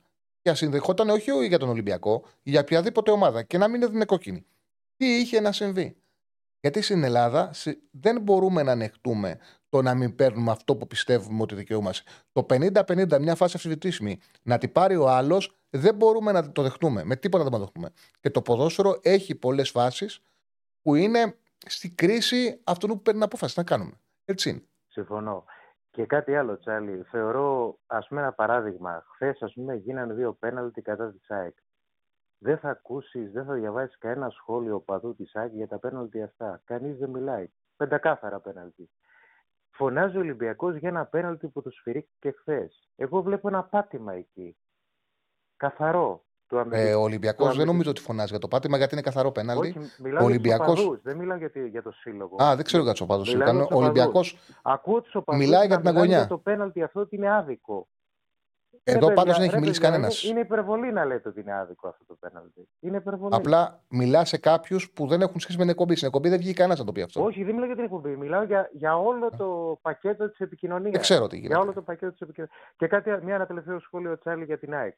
Θεωρώ ότι ενώ στην αρχή νομίζαμε ότι ο Άγιαξ, η Μαρσέη και η Μπράιτον είναι αχτύπητες, θεωρώ ότι οι ομάδες αυτές θα βοηθήσουν την ΑΕΚ να αποκτήσει ένα αριθμό υψηλότατου ποδοσφαιρικού επίπεδου παίζοντας τους αγώνες μέσα έξω με αυτές τις τρεις ιστορικές ομάδες της Ευρώπης και θα τη βοηθήσει, θεωρώ, ο Τσάρλι και στο ελληνικό πρωτάθλημα. Γιατί αυτό το επίπεδο ποδοσφαίρου που θα παίξει η ΑΕΚ στον όμιλο του Europa League θα τη βοηθήσει να γυρίζει στην Ελλάδα και να είναι καλύτερη, πιο ποδοσφαιρικά οργανωμένη, τακτικά οργανωμένη. Και συγχαρητήρια και στο Ματίας χθε που τον είδα πάλι να χαμογελάει και χάρηκα. Αυτά, Τσάρλι. Χαιρετώ. Ευχαριστώ. Ευχαριστώ. Ναι, βέβαια, βέβαια. Ακούγεται μόνο. Ακούγεται; Ακούγεται ο Νίκος; Έχουμε και ζωντανό. όσοι δεν μα. Είναι τρεις φίλοι. Ε, οι δύο μένουν στη Σουηδία και οι τρει γνωρίζοντα τη Βέρεια μαζί μας που πήγαν να δουν τον Παναθηναϊκό και ήρθαν να ακούσουν την εκπομπή. Θα έλεγα.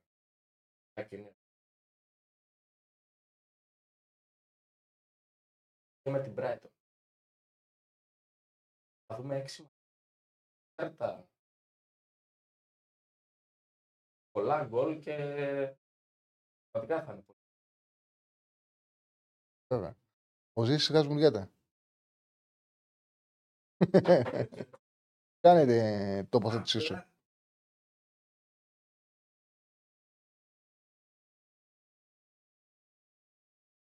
Πέμπτη της εκπομπής μας είναι ο κόσμος που μας ακούει ε, το πόσο εκμηριωμένε απόψεις είναι οι ακροατές που σας ακούνε. Δεν βγαίνει καθόλου τοξικότητα. Είναι πολύ σημαντικό αυτό.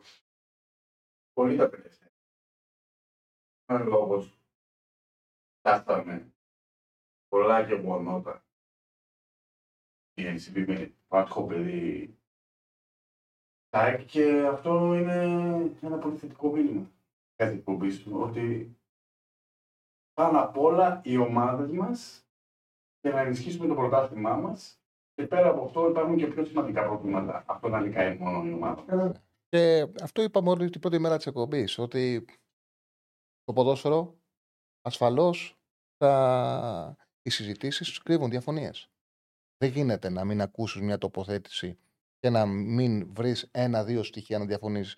Σημασία έχει να καταλάβεις το πόσο ωραίο είναι να διαφωνείς για το ποδόσφαιρο. Το πόσο ωραίο είναι να μπορείς να τα αλλάξεις με ευγένεια επιχειρήματα. Εγώ πολλές φορές ε, μπορώ να ακούσω κάτι που να διαφωνώ πάρα πολύ, αλλά επειδή αυτός που θα το πει θα έχει ευγένεια, μπορεί και να μην το διακόψω. Μπορεί να ακούσεις κάτι το οποίο να είναι κοντά σε αυτό το οποίο πιστεύεις, αλλά να κρύβει ε, ναι, ηρωνία, γενία και να σε κάνει να πεις τι λες, ρε φίλε, ποιος είσαι, πώς μιλάς έτσι.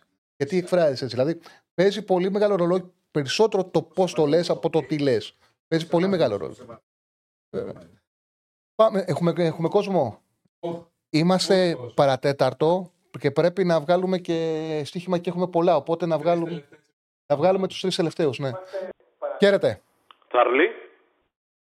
Καλησπέρα. φίλε μου. Είμαι ο Νίκος από Πατήσια Ολυμπιακός. Γεια σου, Νίκος. Πώς είσαι; Μια χαρά. Καταρχήν να ξεκινήσω να δώσω συγχαρητήρια σε όλες τις ομάδες που κέρδισαν χθες και θα ήθελα να πω για τη δική μου ομάδα, τον Ολυμπιακό. Ε, ήμουνα στο γήπεδο. Προσπάθησα έτσι να κρατήσω το κεφάλι μου γιατί πάντα όταν πηγαίνω στο γήπεδο προσπαθώ να βλέπω μπάλα. Αλλά ήταν πολύ έντονο το παιχνίδι. Οπότε υπήρχε μια δυσκολία, να καταλαβαίνεις. Ε, νομίζω ότι είδαμε ένα μάτς ε, ανάλογο με παιχνίδι που γίνεται στην Bundesliga. Εγώ αυτό νομίζω είδα. Ε, Όπω, όπως όλες, ακριβώς όπως όλες. ε, 3-2, 2-3 ήταν ποιος θα βάλει γκολ καθαρά στο τέλος. Ε, σαν να ήταν ο Ολυμπιακός ή Βόλο. Ακριβώς. Που λες, την μπαλάρα βλέπω, πα, πα, κάποιος το βάλει, θα φύγουν ευχαριστημένοι. Η διαφορά είναι ότι επειδή μας στην Ελλάδα οι φίλοι του Ολυμπιακού φύγανε στεναχωρημένοι. Στη Γερμανία, όταν τον βλέπεις, νιώθεις ότι και αυτοί που χάσανε δεν τους πολύ ένιωξαν. Ναι. Κοίτα, θα σου πω. Ε, έτσι όπως πήγε το μάτς, ο Ολυμπιακός έφαγε κλωτσιές στα δόντια πολλές φορές. Όμως θα σταθώ στο 2-2. Το 2-2 έγινε στο 75ο λεπτό και, θεω- και θεωρώ ότι σε εκείνο το σημείο σβήνουν όποια λάθη έχουν γίνει. Από τη στιγμή που καταφέρνεις να ισοφαρίσεις, είναι ένα άλλο παιχνίδι. Από το 75 μέχρι να λήξει έχεις περίπου ένα 20 λεπτό. Ε, γενικά εχθές εγώ θα φύγω λίγο από το ρεύμα. Δεν θα υιοθετήσω ότι ε, δώσαμε, οι αμυντικοί μας δώσανε γκολ και τα λοιπά. Εγώ πιστεύω ότι ήταν ένα παιχνίδι αποφάσεων. Πάρθηκαν κάποιες αποφάσεις και από τον προπονητή και από τους παίκτες, οι οποίες κάποιες δεν μας έκατσαν. Και έτυχε να κερδίσει, να βάλει τον γκολ στο τέλος η Φράιμπουργκ και να κερδίσει. Ε, με το 2-2 λοιπόν. Πάντως ναι. με, το- με το δίδυμο Φρέιρε Ρέτσο θα ζήσεις μαζί τους. Δηλαδή δεν είναι μια απόφαση προπονητή, είναι μια απόφαση συνολική Συμφωνώ. που θα, την κουβαλεί, θα, θα κουβαλήσει αυτή την απόφαση όλη την Συμφωνώ. χρονιά. Μπορεί και να σου βγει αυτή η απόφαση, αλλά Όμως, εγώ αυτό που είδα είναι. Εγώ αυτό που είδα στο γήπεδο είναι ότι το κέντρο είχε χαθεί βασικά. Ε, Όταν βγήκε ο όταν Έσε. βγήκε ο Έσε. Θεωρώ ότι έγινε μια λάθος επιλογή. Πρόσεξε, δεν το λέω λάθος του προπονητή. Ο προπονητής πήρε μια απόφαση. Στο 61 έβαλε το Σολμπάκεν, τον, ε, συγγνώμη, τον Γιώβετιτς στη θέση του Μασούρα.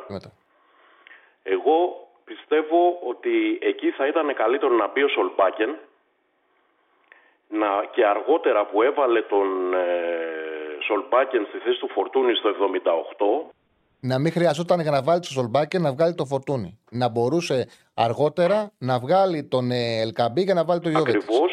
Το Και 2-2. ενδεχομένως. Και να ήταν ορθολογικά όλα. Εγώ Έχεις- πιστεύω. Ακριβώς όπως εγώ το λες, ναι. πιστεύω. Να σου πω, δεν ξέρω αν θα με πιστέψεις. Όταν έγινε το 2-2 μέσα στο γήπεδο, ξέρεις τι σκέφτηκα. Βάλε τον Αλεξανδρόπουλο, γύρνα το 4-3-3, πήγαινε την άμυνα, πήγαινε την αμυντική λειτουργία της ομάδας στο μεσαίο μπλοκ και παίξε με αντεπιθέσεις. Και αν σου κάτσει το τρίτο γκολ θα το, θα το κάνεις. Αντιθέτως ανοιχτήκαμε, έγινε ένα 4-2-4 στο τέλος, με Σολμπάκεν, Ποντένσε, Γιώβετιτς και... Ε, Όμως η έξοδο του Φορτούνη στέρισε μπάλα από τον Ολυμπιακό και έδωσε μπάλα στους Γερμανούς. Ήταν πολύ σημαντικό κομμάτι του παιχνιδιού το ότι βγήκε ο Φορτίνης και σε ό,τι έχεις πει, δηλαδή παίζω με δύο επιθετικούς, χάνω και την μπάλα, χάνω το momentum που έχω χτίσει και δέχομαι επιθέσει σε μια άμυνα η οποία δεν έχει και αυτό Θα σου δώσω και εδώ άποψη. Θα σου πω ότι στο παιχνίδι φαινόταν ότι στα άκρα αρχίζει και χάνεται το παιχνίδι με τον ε, Φορτούνη. Του βγήκανε πολλές μπάλες στην πλάτη. Αν ήθελε το Φορτούνη να τον προστατεύσει, θα μπορούσε να τον πάει πίσω από το φόρ. Εγώ πιστεύω ότι εκεί είναι η θέση του. Ε, και όταν κουράζεται, όταν είναι στα πλάγια υπάρχει θέμα. Δηλαδή υπήρχαν φάσεις που έβγαινε η μπάλα στην πλάτη του Φορτούνη και ο Ροντινέη βρισκόταν με δύο παίκτες να παλεύει. Ε, προστάτεψε τον το Φορτούνη αν δεν θες να τον βγάλεις και βάλ τον πίσω από το φόρ. Τέλος πάντων, ε, κάτι άλλο ήθελα να πω, ότι ο προπονητής μας καλείται να φτιάξει μια ομάδα άμεσα, να παίρνει αποτελέσματα, να νικάει, να παίξει επιθετικό ποδόσφαιρο. Νομίζω ότι είναι η δυσκολότερη δουλειά του κόσμου, πραγματικά. Ε, εγώ προσωπικά θα πήγαινα σε κάτι πιο συντηρητικό όσο φτιάχνεται η ομάδα. Θα πήγαινα σε ένα 4-3-3. Τέλος πάντων. Και κάτι τελευταίο ήθελα να πω για το στάδιο Καραϊσκάκη. Το στάδιο Καραϊσκάκη εχθές ε, δεν αποτέλεσε βοήθεια για τον Ολυμπιακό. Ε, απλά εγώ αυτό Ναι. θέλω να πω ότι ένα από τα λάθη που γίνανε, ένα από τα λάθη και φοβάμαι, το λέω γιατί δεν είναι μονομένο, είναι κάτι το οποίο φοβάμαι το κουβαλήσει ο Ολυμπιακός. Είναι ότι όταν παίζει με τέσσερις πρωτικογενείς παίκτες, είτε είναι δύο φόρ, είτε είναι τρεις δημιουργοί και ένας φόρ, Δημιουργείται και πίεση δεν, στην υπάρχει ο, άμυνα. Ε- πρόσ- και δεν υπάρχει ο ΕΣΕ να παίξει δίπλα στο Καμαρά, ο Ιμπόρα σε δίδυμο Συμφωνώ μαζί αυτή τη στιγμή δεν μπορεί να παίξει. Από τη στιγμή που δεν αποκτήθηκε άλλο, πρέπει ή να μάθει που είναι δύσκολο τον Αλεξανδρόπουλο να παίξει στο 6 ή να μάθει τον Μαντί να παίξει στο 6 και να γίνουν αυτοί οι δύο Ή να δίδυμοι. πας σε 4-3-3 Δηλαδή- με Ιμπόρα, Αλεξανδρόπουλο, Ή άλλο, Καμαρά. λέω ρε παιδί μου, λέω, λέω από τη στιγμή που θέλει να κρατήσει το δίδυμο. Το 4-3-3 ο Ιμπόρα εξάρτηση 4-3-3 παίζει. Σε δίδυμο δεν παίζει. Άμα είναι να μην υπάρχει ο Έσε και να πρέπει να- και θα θέλει ο Μαρτίνες να παίξει σε δίδυμο, πρέπει να μάθει το Μαντί με τον Αλεξανδρόπουλο να κάνουν δίδυμο. Γιατί δίδυμο με τον Ιμπόρα είναι πρόβλημα παντού. Παντού. Ναι, εκτός αν πας σε 3. Εκτός αν πας σε 3 χαφ. Ναι, ναι. Είναι άλλη κουβέντα αυτό. Συμφωνώ. Σε τρία χαφ ο Ιμπόρα παίζει. Και θα ήθελα να πω τώρα και κάτι τελευταίο για το Καρεσκάκι. Ένα μεγάλο παράπονο θα εκφράσω. Ε, νομίζω το γήπεδο δεν βοήθησε καθόλου. Αν εξαιρέσεις ε, τη στιγμή που σκόραρε ο Ολυμπιακός και για ένα δίλεπτο περίπου, το οποίο πραγματικά κόχλαζε το γήπεδο. Από την άλλη υπήρχε πάρα πολύ γκρίνια. Ε, ήταν απίστευτα αυτά τα πράγματα που άκουγα δίπλα μου και θα ήθελα να πω ότι δεν είναι ωραίο η ανθρωποφαγία και δεν πρέπει να τρώμε τους παίκτες. Και να πω και κάτι παραπάνω, δεν βλέπω να έγινε και κάποιο λάθος εχθές ατομικό. Δηλαδή το να μαρκάρει ένας παίκτης στην περιοχή και να κάνει πέναλτι, ε, εντάξει τι να κάνουμε τώρα, αυτό συμβαίνει στο ποδόσφαιρο. Έτσι, το, το, το παθαίνουν οι αμυντικοί. Του Φρέιρε επίσης η φάση, γιατί εγώ δεν βλέπω σε όλο το άλλο μάτς να έχει κάνει ο Φρέιρε κάποιο λάθος. Αν πούμε ότι είναι λάθος, γυρίζει την μπάλα στον Πασχαλάκη. Επίσης εκεί ήταν μια απόφαση του τερματοφύλακα να μην βγει τελικά. Γιατί αν έβγαινε θα την καθάριζε. Η, η φάση Έβλεπε, έβλεπε, έγινε μπροστά στα μάτια μου. ένιωσε, ένιωσε ο Πασχαλάκης. Ένιωσε ο Φοβήθηκε το Πασχαλάκης πέναλτι ότι- ενδεχομένως. Φοβήθηκε Ένιωσε το ο πέναλτι και Πασχαλάκης την ότι- κάρτα. Εγώ αυτό Ο κατάλαβα. Πασχαλάκης, ο Πασχαλάκης ένιωσε ότι άμα πάρει θα τον προλάβει ο αντίπαλος οπότε θα του ανοίξει, το, Ωραία. θα του ανοίξει θα του δώσει δυνατότητα να Είναι τον περάσει. λοιπόν μια απόφαση εκείνη τη στιγμή. Απλά, ό- απλά όταν, όταν πήρε την απόφαση εκεί δεν μπόρεσε να μεγαλώσει το τέρμα του. Πήρε μια απόφαση στον Ανατοφύλακα, δεν φταίει, έφταιγε η πάσα του Φέιρε. Φέιρε. Δεν έφταιγε ο Πασχαλάκης. Όμως ο Ολυμπιακός, σε αυτό που λες έτσι κι αλλιώς, με το Ρέτσο και το Φρέιρε θα πάει, δεν είναι καλό να τους χαλάσεις αυτοεπίθεση. Ακριβώς, Δεν έχεις ακριβώς. κάποιου άλλους καλύτερους να βάλεις. Περιμένουμε, Αυτή ε, είναι. Το θάψαμε το παλικάρι πέρσι, το Ρέτσο, να τον θάψουμε και φέτος. Πώς θα βγει η χρονιά, ρε παιδιά; Πώς θα βγει η χρονιά, δηλαδή σε κάθε παιχνίδι να λέμε Α, έκανε λάθος, πέτα τον έξω, πάρε άλλον, αγόρασε άλλον. Φίλε, Δεν γίνονται αυτά τα πράγματα. Έχεις ζή- έχεις δίκιο. Σε ευχαριστώ Να είσαι καλά, πολύ. να Έχω είσαι άλλου καλά. δύο. Καλή συνέχεια. Να είσαι καλά, Γεια, φίλε γεια. μου. Σε ευχαριστώ πάρα πολύ. Πάμε στον επόμενο. Χαίρετε. Έλα, φίλε. Ναι, καλησπέρα. Καλησπέρα. Ε, Νίκος είμαι από Άγιο Ελευθέριο. Γεια σου, Νίκο. Ε, Ολυμπιακός κι εγώ. Ε, το, το, το μάτι τώρα από την τηλεόραση, ο Ολυμπιακός, να μιλήσω για τον Ολυμπιακό για αρχή. Μμ. Ε, εντάξει, αν εξαιρέσεις κανείς τα λάθη στην άμυνα, γίνανε πολλά. Έτσι ο κύριο δυστυχώς, εγώ τον πίστευα, να σου πω την αλήθεια. Στη Φιλαδέλφια μ' άρεσε. Είδα καλό Ολυμπιακό. Και δεν καταλαβαίνω πολύ πολλούς συνοπαδού μας που ρε παιδί μου, τον... τη σταυρώνουμε την ομάδα.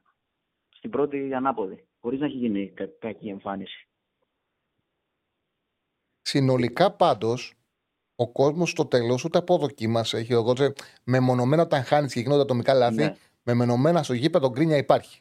Θα υπάρχει αυτός ο τόσο κόσμο που θα βρεις, ακούγεται. Σωστό.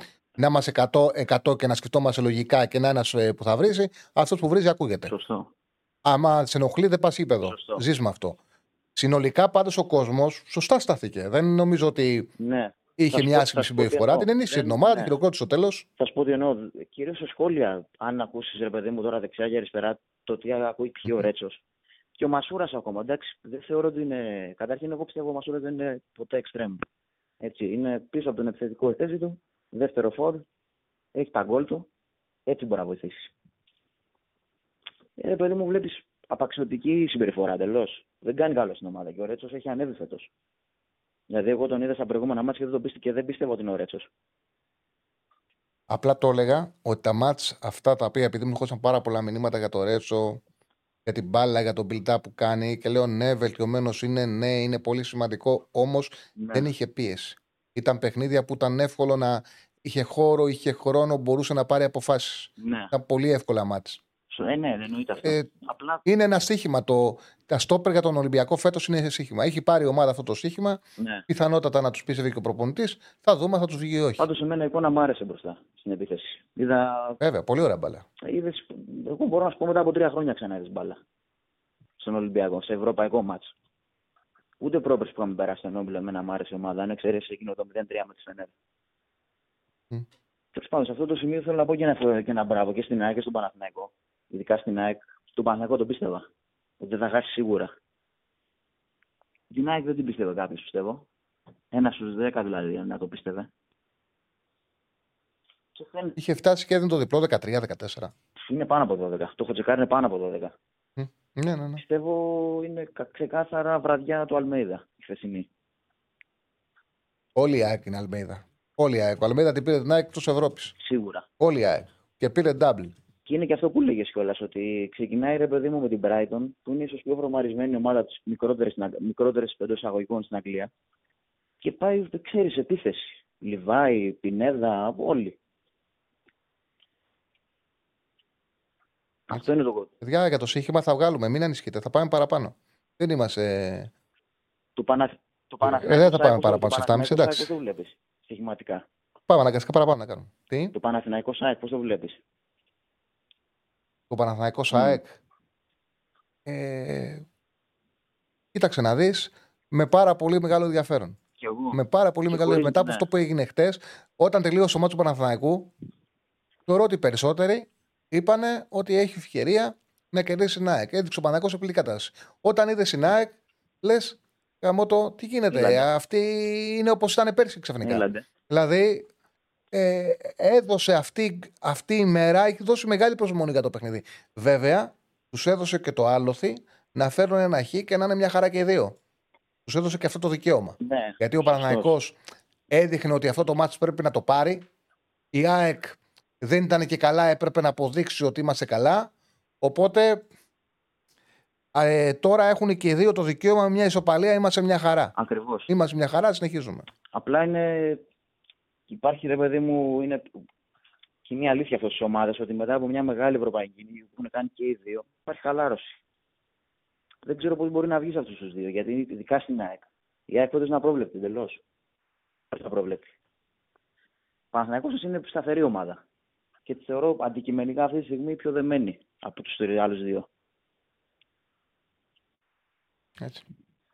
Είναι πιο δεμένος, έχει Υποκειμενικό βάθος, βέβαια έχει αυτό, αλλά- ποιότητα. Ναι, αυτό πιστεύω. Έχει, έχει πολύ. Ο, η Ολυμπι- η ΑΕΚ έχει άλλο ποδόσφαιρο, πάνω να το Σωστό, βγάλει ναι. είναι Εννοείται. σε υψηλή ένταση, είναι δύσκολο να αντιμετωπίσιμη. Έχει πολύ ενδιαφέρον. Και είναι και ο Ολυμπιακός που πραγματικά στη δημιουργία η ευκολία. Δηλαδή, δεν ξέρω πώ το είδαν. η ευκολία- Πήγαινε η μπάλα στο Ποντένse και στο Φορτούνι. Η ευκολία Ναι. που βγάζανε φάσεις. Έχει και απίστευτα ανεβάσματα ροντινέη από τα δεξιά. Απίστευτα ανεβάσματα. Γι' αυτό όταν το πέρασε δεξιά Φορτούνης δεν είχε κανένα πρόβλημα. Κανένα πρόβλημα. σα ίσα που συνεργαζόντουσαν και κάνανε μεγάλη διαφορά. Είναι και ο Ολυμπιακός που μεσοπιστικά έχει πολύ ποιότητα. Ο Πάουκ με τον Τεσπότοφ ενισχύεται. Έχει πολύ ενδιαφέρον. Πολύ ενδιαφέρον. Εντάξει, πιστεύω ότι είναι ένα κλικ πιο πίσω, αλλά δεν τον ξεγράφω εντελώς. Προφανώς. Ναι. Όπω Και και φυσικά να έχει, θα είναι ένα πρωτάθλημα μέχρι τέλους θα πάει και για τους τρεις. Όχι για δύο φέτος. Αυτό βλέπω. Και έγινε σκληρός και ο Άρης με τον Άκη Μάτζιο. Εντάξει, πιο χαμηλό επίπεδο, αλλά έγινε σκληρός. Ναι. Ο Όφη έχει προπονητάρα. Όχι, έχει καλή ομάδα φέτος. Εντάξει. Ναι, να δούμε. Εντάξει, ευχαριστώ πολύ. Ευχαριστώ πάρα πολύ, φίλε μου. Συνέχισε τη δουλειά που κάνεις. Το πας Ευχαριστώ πολύ πάρα καλά. πολύ. Να είσαι καλά. Καλή συνέχεια. Να είστε καλά, να είστε καλά, φίλε μου. Να είστε καλά. Ε, νομίζω τους βγάλαμε όλους. Άλλο έναν. Πάμε άλλο έναν. Χαίρετε. Ναι, γεια σας. Χαίρετε. Ε, Βασίλης από Γιάρα, λέγομαι. Γεια σας, Βασίλη. Ε, εγώ ήθελα να πω για την Παναθηναϊκό. Ε, αρχικά ότι έκανε μια τεράστια νίκη χθες.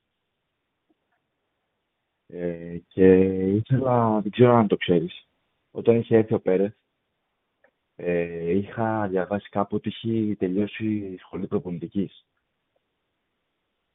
Πώ να το ακούω, δεν το ξέρα. Α, ναι.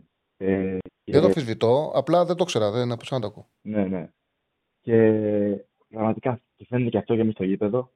Ε, άμα το δεις, δηλαδή είναι ό,τι οδηγίες δίνει, ό,τι κινήσεις κάνει, είναι σαν να στείλει, λέει Γιωβάνοβιτς, είναι πραγματικά Ναι, φοβερό. είναι, είναι, είναι αφεντικός στο γήπεδος. Είναι αφεντικό. Ναι.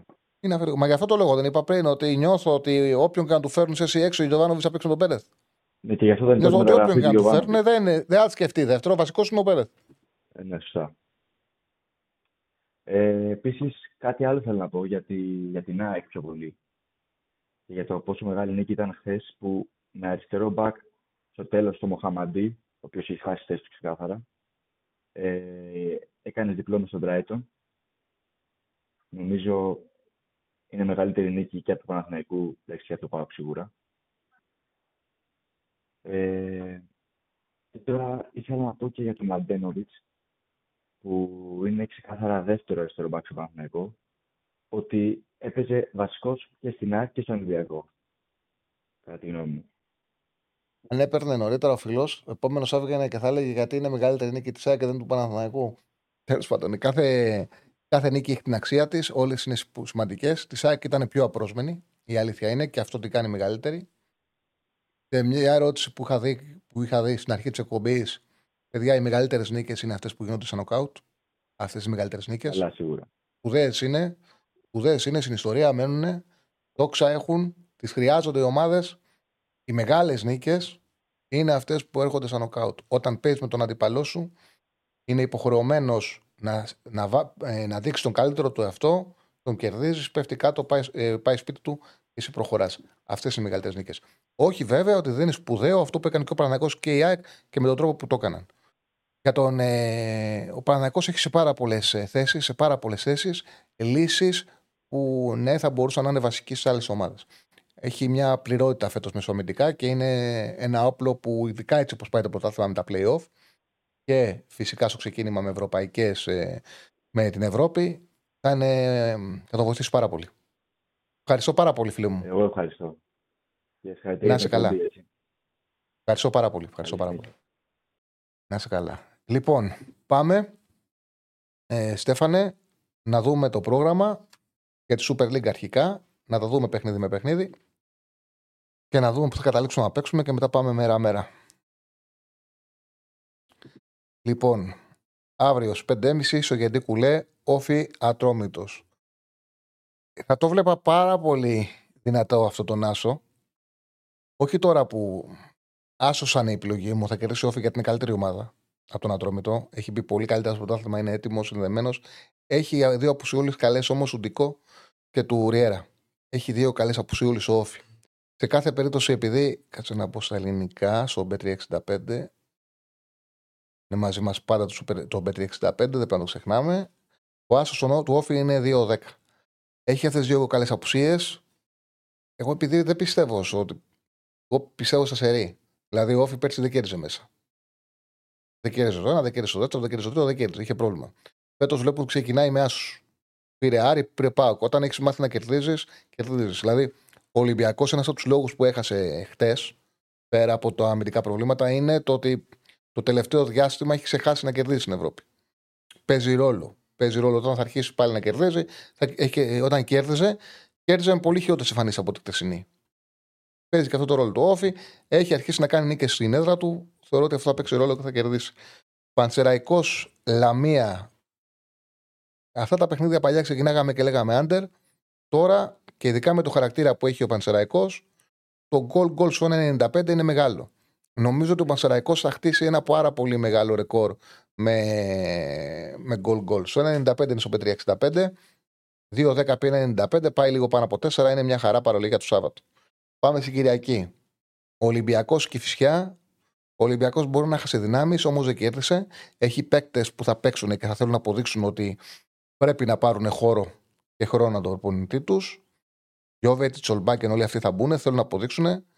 Και φυσικά τους βαθμούς που πρέπει να πάρει με βάση τις δυνατότητές της, τους έχει πάρει. Έκανε την νίκη της, πήρε την ισοπαλία της. Είναι καλά ο Αναστασίου, είναι και καλός προπονητής, είναι απαιτητικός, γκρινιάρης. Κάνει το 1-4-4-4, σύνδεται συνέντευξη τύπου στο τέλος. Τον ακούς, νομίζεις ότι έχει χάσει 4-0. Έτσι είναι το στυλ του. Καλά κάνει. Το 1-50 είναι ο άσος με σχετικό χάντικα 1,5. Πιστεύω ότι ο Ολυμπιακός θα κερδίσει πάνω από ένα γκολ διαφορά. Άρης Πανετολικός, καλό θα κάνει στο Πανετολικό να χάσει και να ψάξει να βρει προπονητή. Ο Άσος 1,40. Τώρα, άμα θέλει να το πάει κάποιος πιο ψηλά, ε, επειδή ο Άρης με το Μάτζιο θα γίνει ξανά ομάδα του 1-2-0 και επειδή ο Πανετολικός είναι πάρα πολύ κακός, δεν μπορώ να το προσεγγίσω. Οπότε λέω εδώ ο Άσος βάση. Πριν την εκπομπή ήταν λίγο παραπάνω. Τώρα το λέω ένα 40. Βόλο Αστέρα Τρίπολης μακριά και αγαπημένη. Πας ένα Πάοκ. Έχει πάρα πολλές απουσίες ο Πας. Πάρα πολλές απουσίες ο Πας. Ο Πάοκ έχει κάνει ήδη δύο γκέλες. Δεν τον παίρνει να κάνει τρίτη. Ήταν καλός ο Ελσίγκη. Πρέπει να βρει τρόπο να κερδίσει. Και γι' αυτό το λόγο, επειδή είναι πολύ πιεσμένος, αν χάσουν θα κάνει πολύ μεγάλο κακό σε αυτό τους. Το διπλό στο 1,66. Οπότε από Super League τι παίρνουμε. Ε, παίρνουμε τον Άσο του Όφη στο 2,10, τον γκολ γκολ του Πανσεραϊκού στο 95. Αυτό μπορεί να παιχτούν και παρολί μόνο για το Σάββατο. Και την Κυριακή, άσο σχετικό handicap του Ολυμπιακού. Δείξε την κάρτα για... με, τα... με τη Super League μόνο, Στεφανέ. Και για την Κυριακή, άσο σχετικό handicap 1,5 στο 1,50 είναι τώρα. Ο Άρης Άσος τώρα είναι στο 1,40 και το διπλό του, και το διπλό του ΠΑΣ είναι τώρα στο, του ΠΑΟΚ είναι τώρα στο 1,66. Ευχαριστούμε πάρα πολύ το φίλο των Λα, Last, πώς; Last Mount Pit. Last Mount Pit, ευχαριστούμε. Last Mount Pit. Last Mount Pit. Για τον donate των 2 ευρώ τον ευχαριστούμε πάρα πολύ. Last Mount Pit. Λοιπόν, τον ευχαριστούμε. Τι; Ναι, έχουμε ε, αβέρτη σήμερα. Λάρτσι ακροατές. Ευχαριστούμε. Και πάμε τώρα σε ευρωπαϊκά. Σήμερα τα Λερνιτάνα Φροζινώνε. Περίμενε, τα έχω ανεβάσει και στο πετικό μου αυτά. Ναι, ναι, ναι, τα βλέπω. Όχι άλλο θέλω να δω. Κάτι θέλω να δω ένα, ένα στατιστικό που έχω γράψει. Η Σαλερνιτάνα ξεκίνησε με δύο ισοπαλίες. Με τη Ρώμα, τη Χερίκη, Μύθικος Θεός 2-2 Κάναν ευκαιρίες, κάναν δύο σούτ, τα φάγε και τα δύο ο Πατρίσιο. Ήρθε 2-2, μετά φέραν ένα 0-0 με τον Ινέζε και συνέχεια χάσανε και τα άλλα δύο παιχνίδια, δεν βλεπόντουσαν. Ε, έχει η Σαλενιτάνα και στα τέσσερα παιχνίδια έχει 2,67 εξ γκολ στα τέσσερα παιχνίδια που έχει δώσει. Η Φροζινόνε στα τελευταία δύο είχε 5,39 μόνο στα τελευταία δύο. Η Φροζινόνε έχασε στην Πρεμιέρα από την Νάπολη και μετά έχει μια πάρα πολύ καλή πορεία. Τα τελευταία δύο έφερε 0-0 με τον Νέζε σε μάτς που έκανε ευκαιρίες για 2,97 εξ goals και έμεινε στο 0-0 ε, για 2,42 εξ goals και τη Σασουόλο από 2-4 τη κέρδισε 4-2. Τη δεύτερη αγωνιστική κέρδισε ένα ταλάντα. Η Σαλενιτάνα έχει πίεση, πάρα πολύ πίεση για να πάρει το μάτς. Αφιβητεί το Παύλο Σόζα. Η Φροζινόνη σκληρή ομάδα δύσκολα θα χάσει. Το 1.50 ήταν πριν την εκπομπή το Χ2 διπλή ευκαιρία. Για να δω τώρα που βρίσκεται.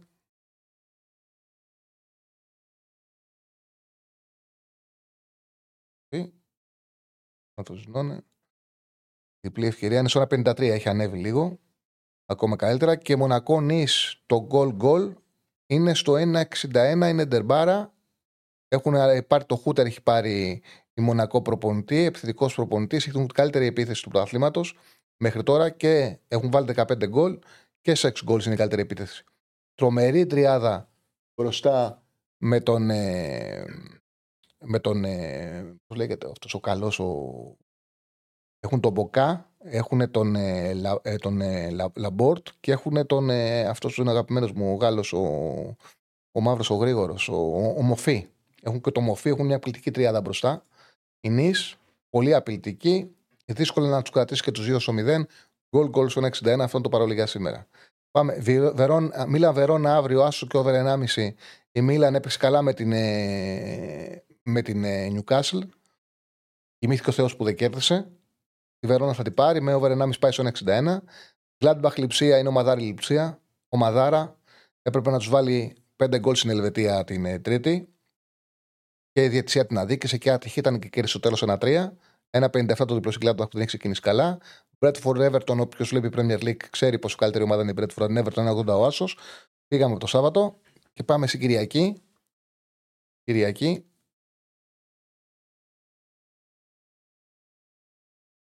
Κυριακή Σοσιαδάδ και τάφε ο Άσος στο 1,50. Ε, την Ίντερ την πάτησε. Την πάτησε την Ίντερ η Σοσιαδάδ. Χρειάζεται νίκη στο πρωτάθλημα γιατί ξεκίνησε με ισοπαλίες. Χρειάζεται να κερδίσει. Αντιπάτη και τάφε στο 1,50. Το Ρήνο Ρώμα διπλό στο 2,60. Μπήκαν οι μεταγραφές. Έχει βελτιωθεί πάρα πολύ η Ρώμα. Πάρα πολύ. Έβαλε 7 στην Έμπολη. Εύκολα και κάνει διπλό στο Σέριφ. Δεν παίζει ρόλο. Το ρόσερ του τώρα μεσοεπιθετικά είναι πάρα πολύ γεμάτο. Παρέδες, Ράτο Σάντσες, Ντιμπάλα, Λουκάκου είναι άλλη ομάδα. Και τα δύο προηγούμενα χρόνια με τον ε, Μουρίνιο, η Ρώμα έχει περάσει από το Τωρίνο με διπλά χωρίς να φάει γκολ 0-3 και 0-1. Και Παρίσι Ζερμέν Μαρσέη, άσο 1-65. Είχαν κάνει λάθος, είχαν ανοίξει ακόμα πιο ψηλά. Αρχίζουν να διορθώνεται. Μια, μια χαρά είναι. Η Μαρσέη δεν μπορεί να αντιμετωπίσει με τον Ζαν Πιερ Παπέν την Παρί. Άρχισε η Παρί να δείχνει την εικόνα της. Με τον Ενρίκε έχει μάθει να παίρνει ψηλά ποσοστά κατοχής μπάλας, να έχει ασφάλεια. Με τη Νις την πάτησε. Την Ντόρτ κέρδισε 2-0. Όσο πάει θα βελτιώνεται. Ειδικά τώρα ε, Ντεμπελέ, Κολομουανί, Εμπαπέ. Είναι μια τριάδα πολύ δυνατή. Έχουν και πολύ καλά μπακ. Χακίμι σκόραρε κιόλας. Με την Dortmund, το Άσον 65. Αυτή είναι η τριάδα και της Κυριακής. Σας ευχαριστούμε πάρα πολύ και για το απόψινό ρεκόρ που κάναμε. Πήγαμε πάνω από 2.500, έτσι είναι. Ναι, και 1.200 like φτάσαμε. Μπράβο, παιδιά. Σας ευχαριστούμε πάρα πολύ. Ε, και βέβαια πάνω απ' όλα για μένα είναι για την ποιότητα της, ε, που βοηθάτε πάρα πολύ στο είναι η ποιότητα του λόγου σας που βγαίνετε για τον τρόπο που τοποθετήσετε. Παιδιά, πώς σας φάνηκε; Δεν ταλαιπωρηθήκατε, εσύ δεν ταλαιπωρηθήκες που δεν καθόσουνα. Ναι, με το είδα. Έχω να πω κάτι, Τσάρλι. Κοπέλα μου η οποία είναι παοξού, ναι. έχει ραγκάτσει πέρα μετά, αλλά δεν στο καραφλά μπορεί γι' αυτό τα έχει μαζί μου. Και να μιλάς λίγο για πάω παραπάνω για να ακούει εσύ να θέλει. Εννοείται, εννοείται. Να στέλνει καμιά ερώτηση και να απαντά. Μου λέει δεν θέλω το ραγκάτσι, θέλω καραφλά εγώ για εσένα και γι' αυτό θέλω να ακούει για σένα να μπορεί να λες για πάω κάτι παραπάνω. Ε, μα έχει γούσου. Έχει γούσου. Φυσικά. Έχει γούσου. Αλλά είναι αριστοκρατία. Έχει ζει. Έχεις ζει τσιγκάνο. Με καράφλα; Δεν έχεις ζει. Ε, ναι. Απλά έβαλε μαγιά στο 90. Τσιγκάνο που η καράφλα και αριστοκρατική είναι θέμα αριστοκρατία. Λοιπόν, φτάσαμε στο τέλος. Ευχαριστώ πάρα πολύ. Και το ζωντανό μας κοινό. Είχαμε ζωντανό. Εντάξει, είναι πολύ, δεν το ξέρει ο κόσμος. Είναι μικρό το στούντιο και τρία άτομα. Αλλά τα παιδιά χωρέσανε και κάνανε και ισχύα. Είναι και. Εγώ τους είδα, όταν τους είδα στην αρχή, επειδή είναι. Ρε παιδί μου, δεν είναι, είναι σωματώδης και οι τρεις. Λέω που θα χωρέσουν αυτοί οι τρεις, πώς θα αντέξουν δύο ώρες; Εντάξει. Ταλαιπωρήθηκαν, αλλά άντεξα. Λοιπόν, καλή σας νύχτα, καλό τρίμερο να έχουμε.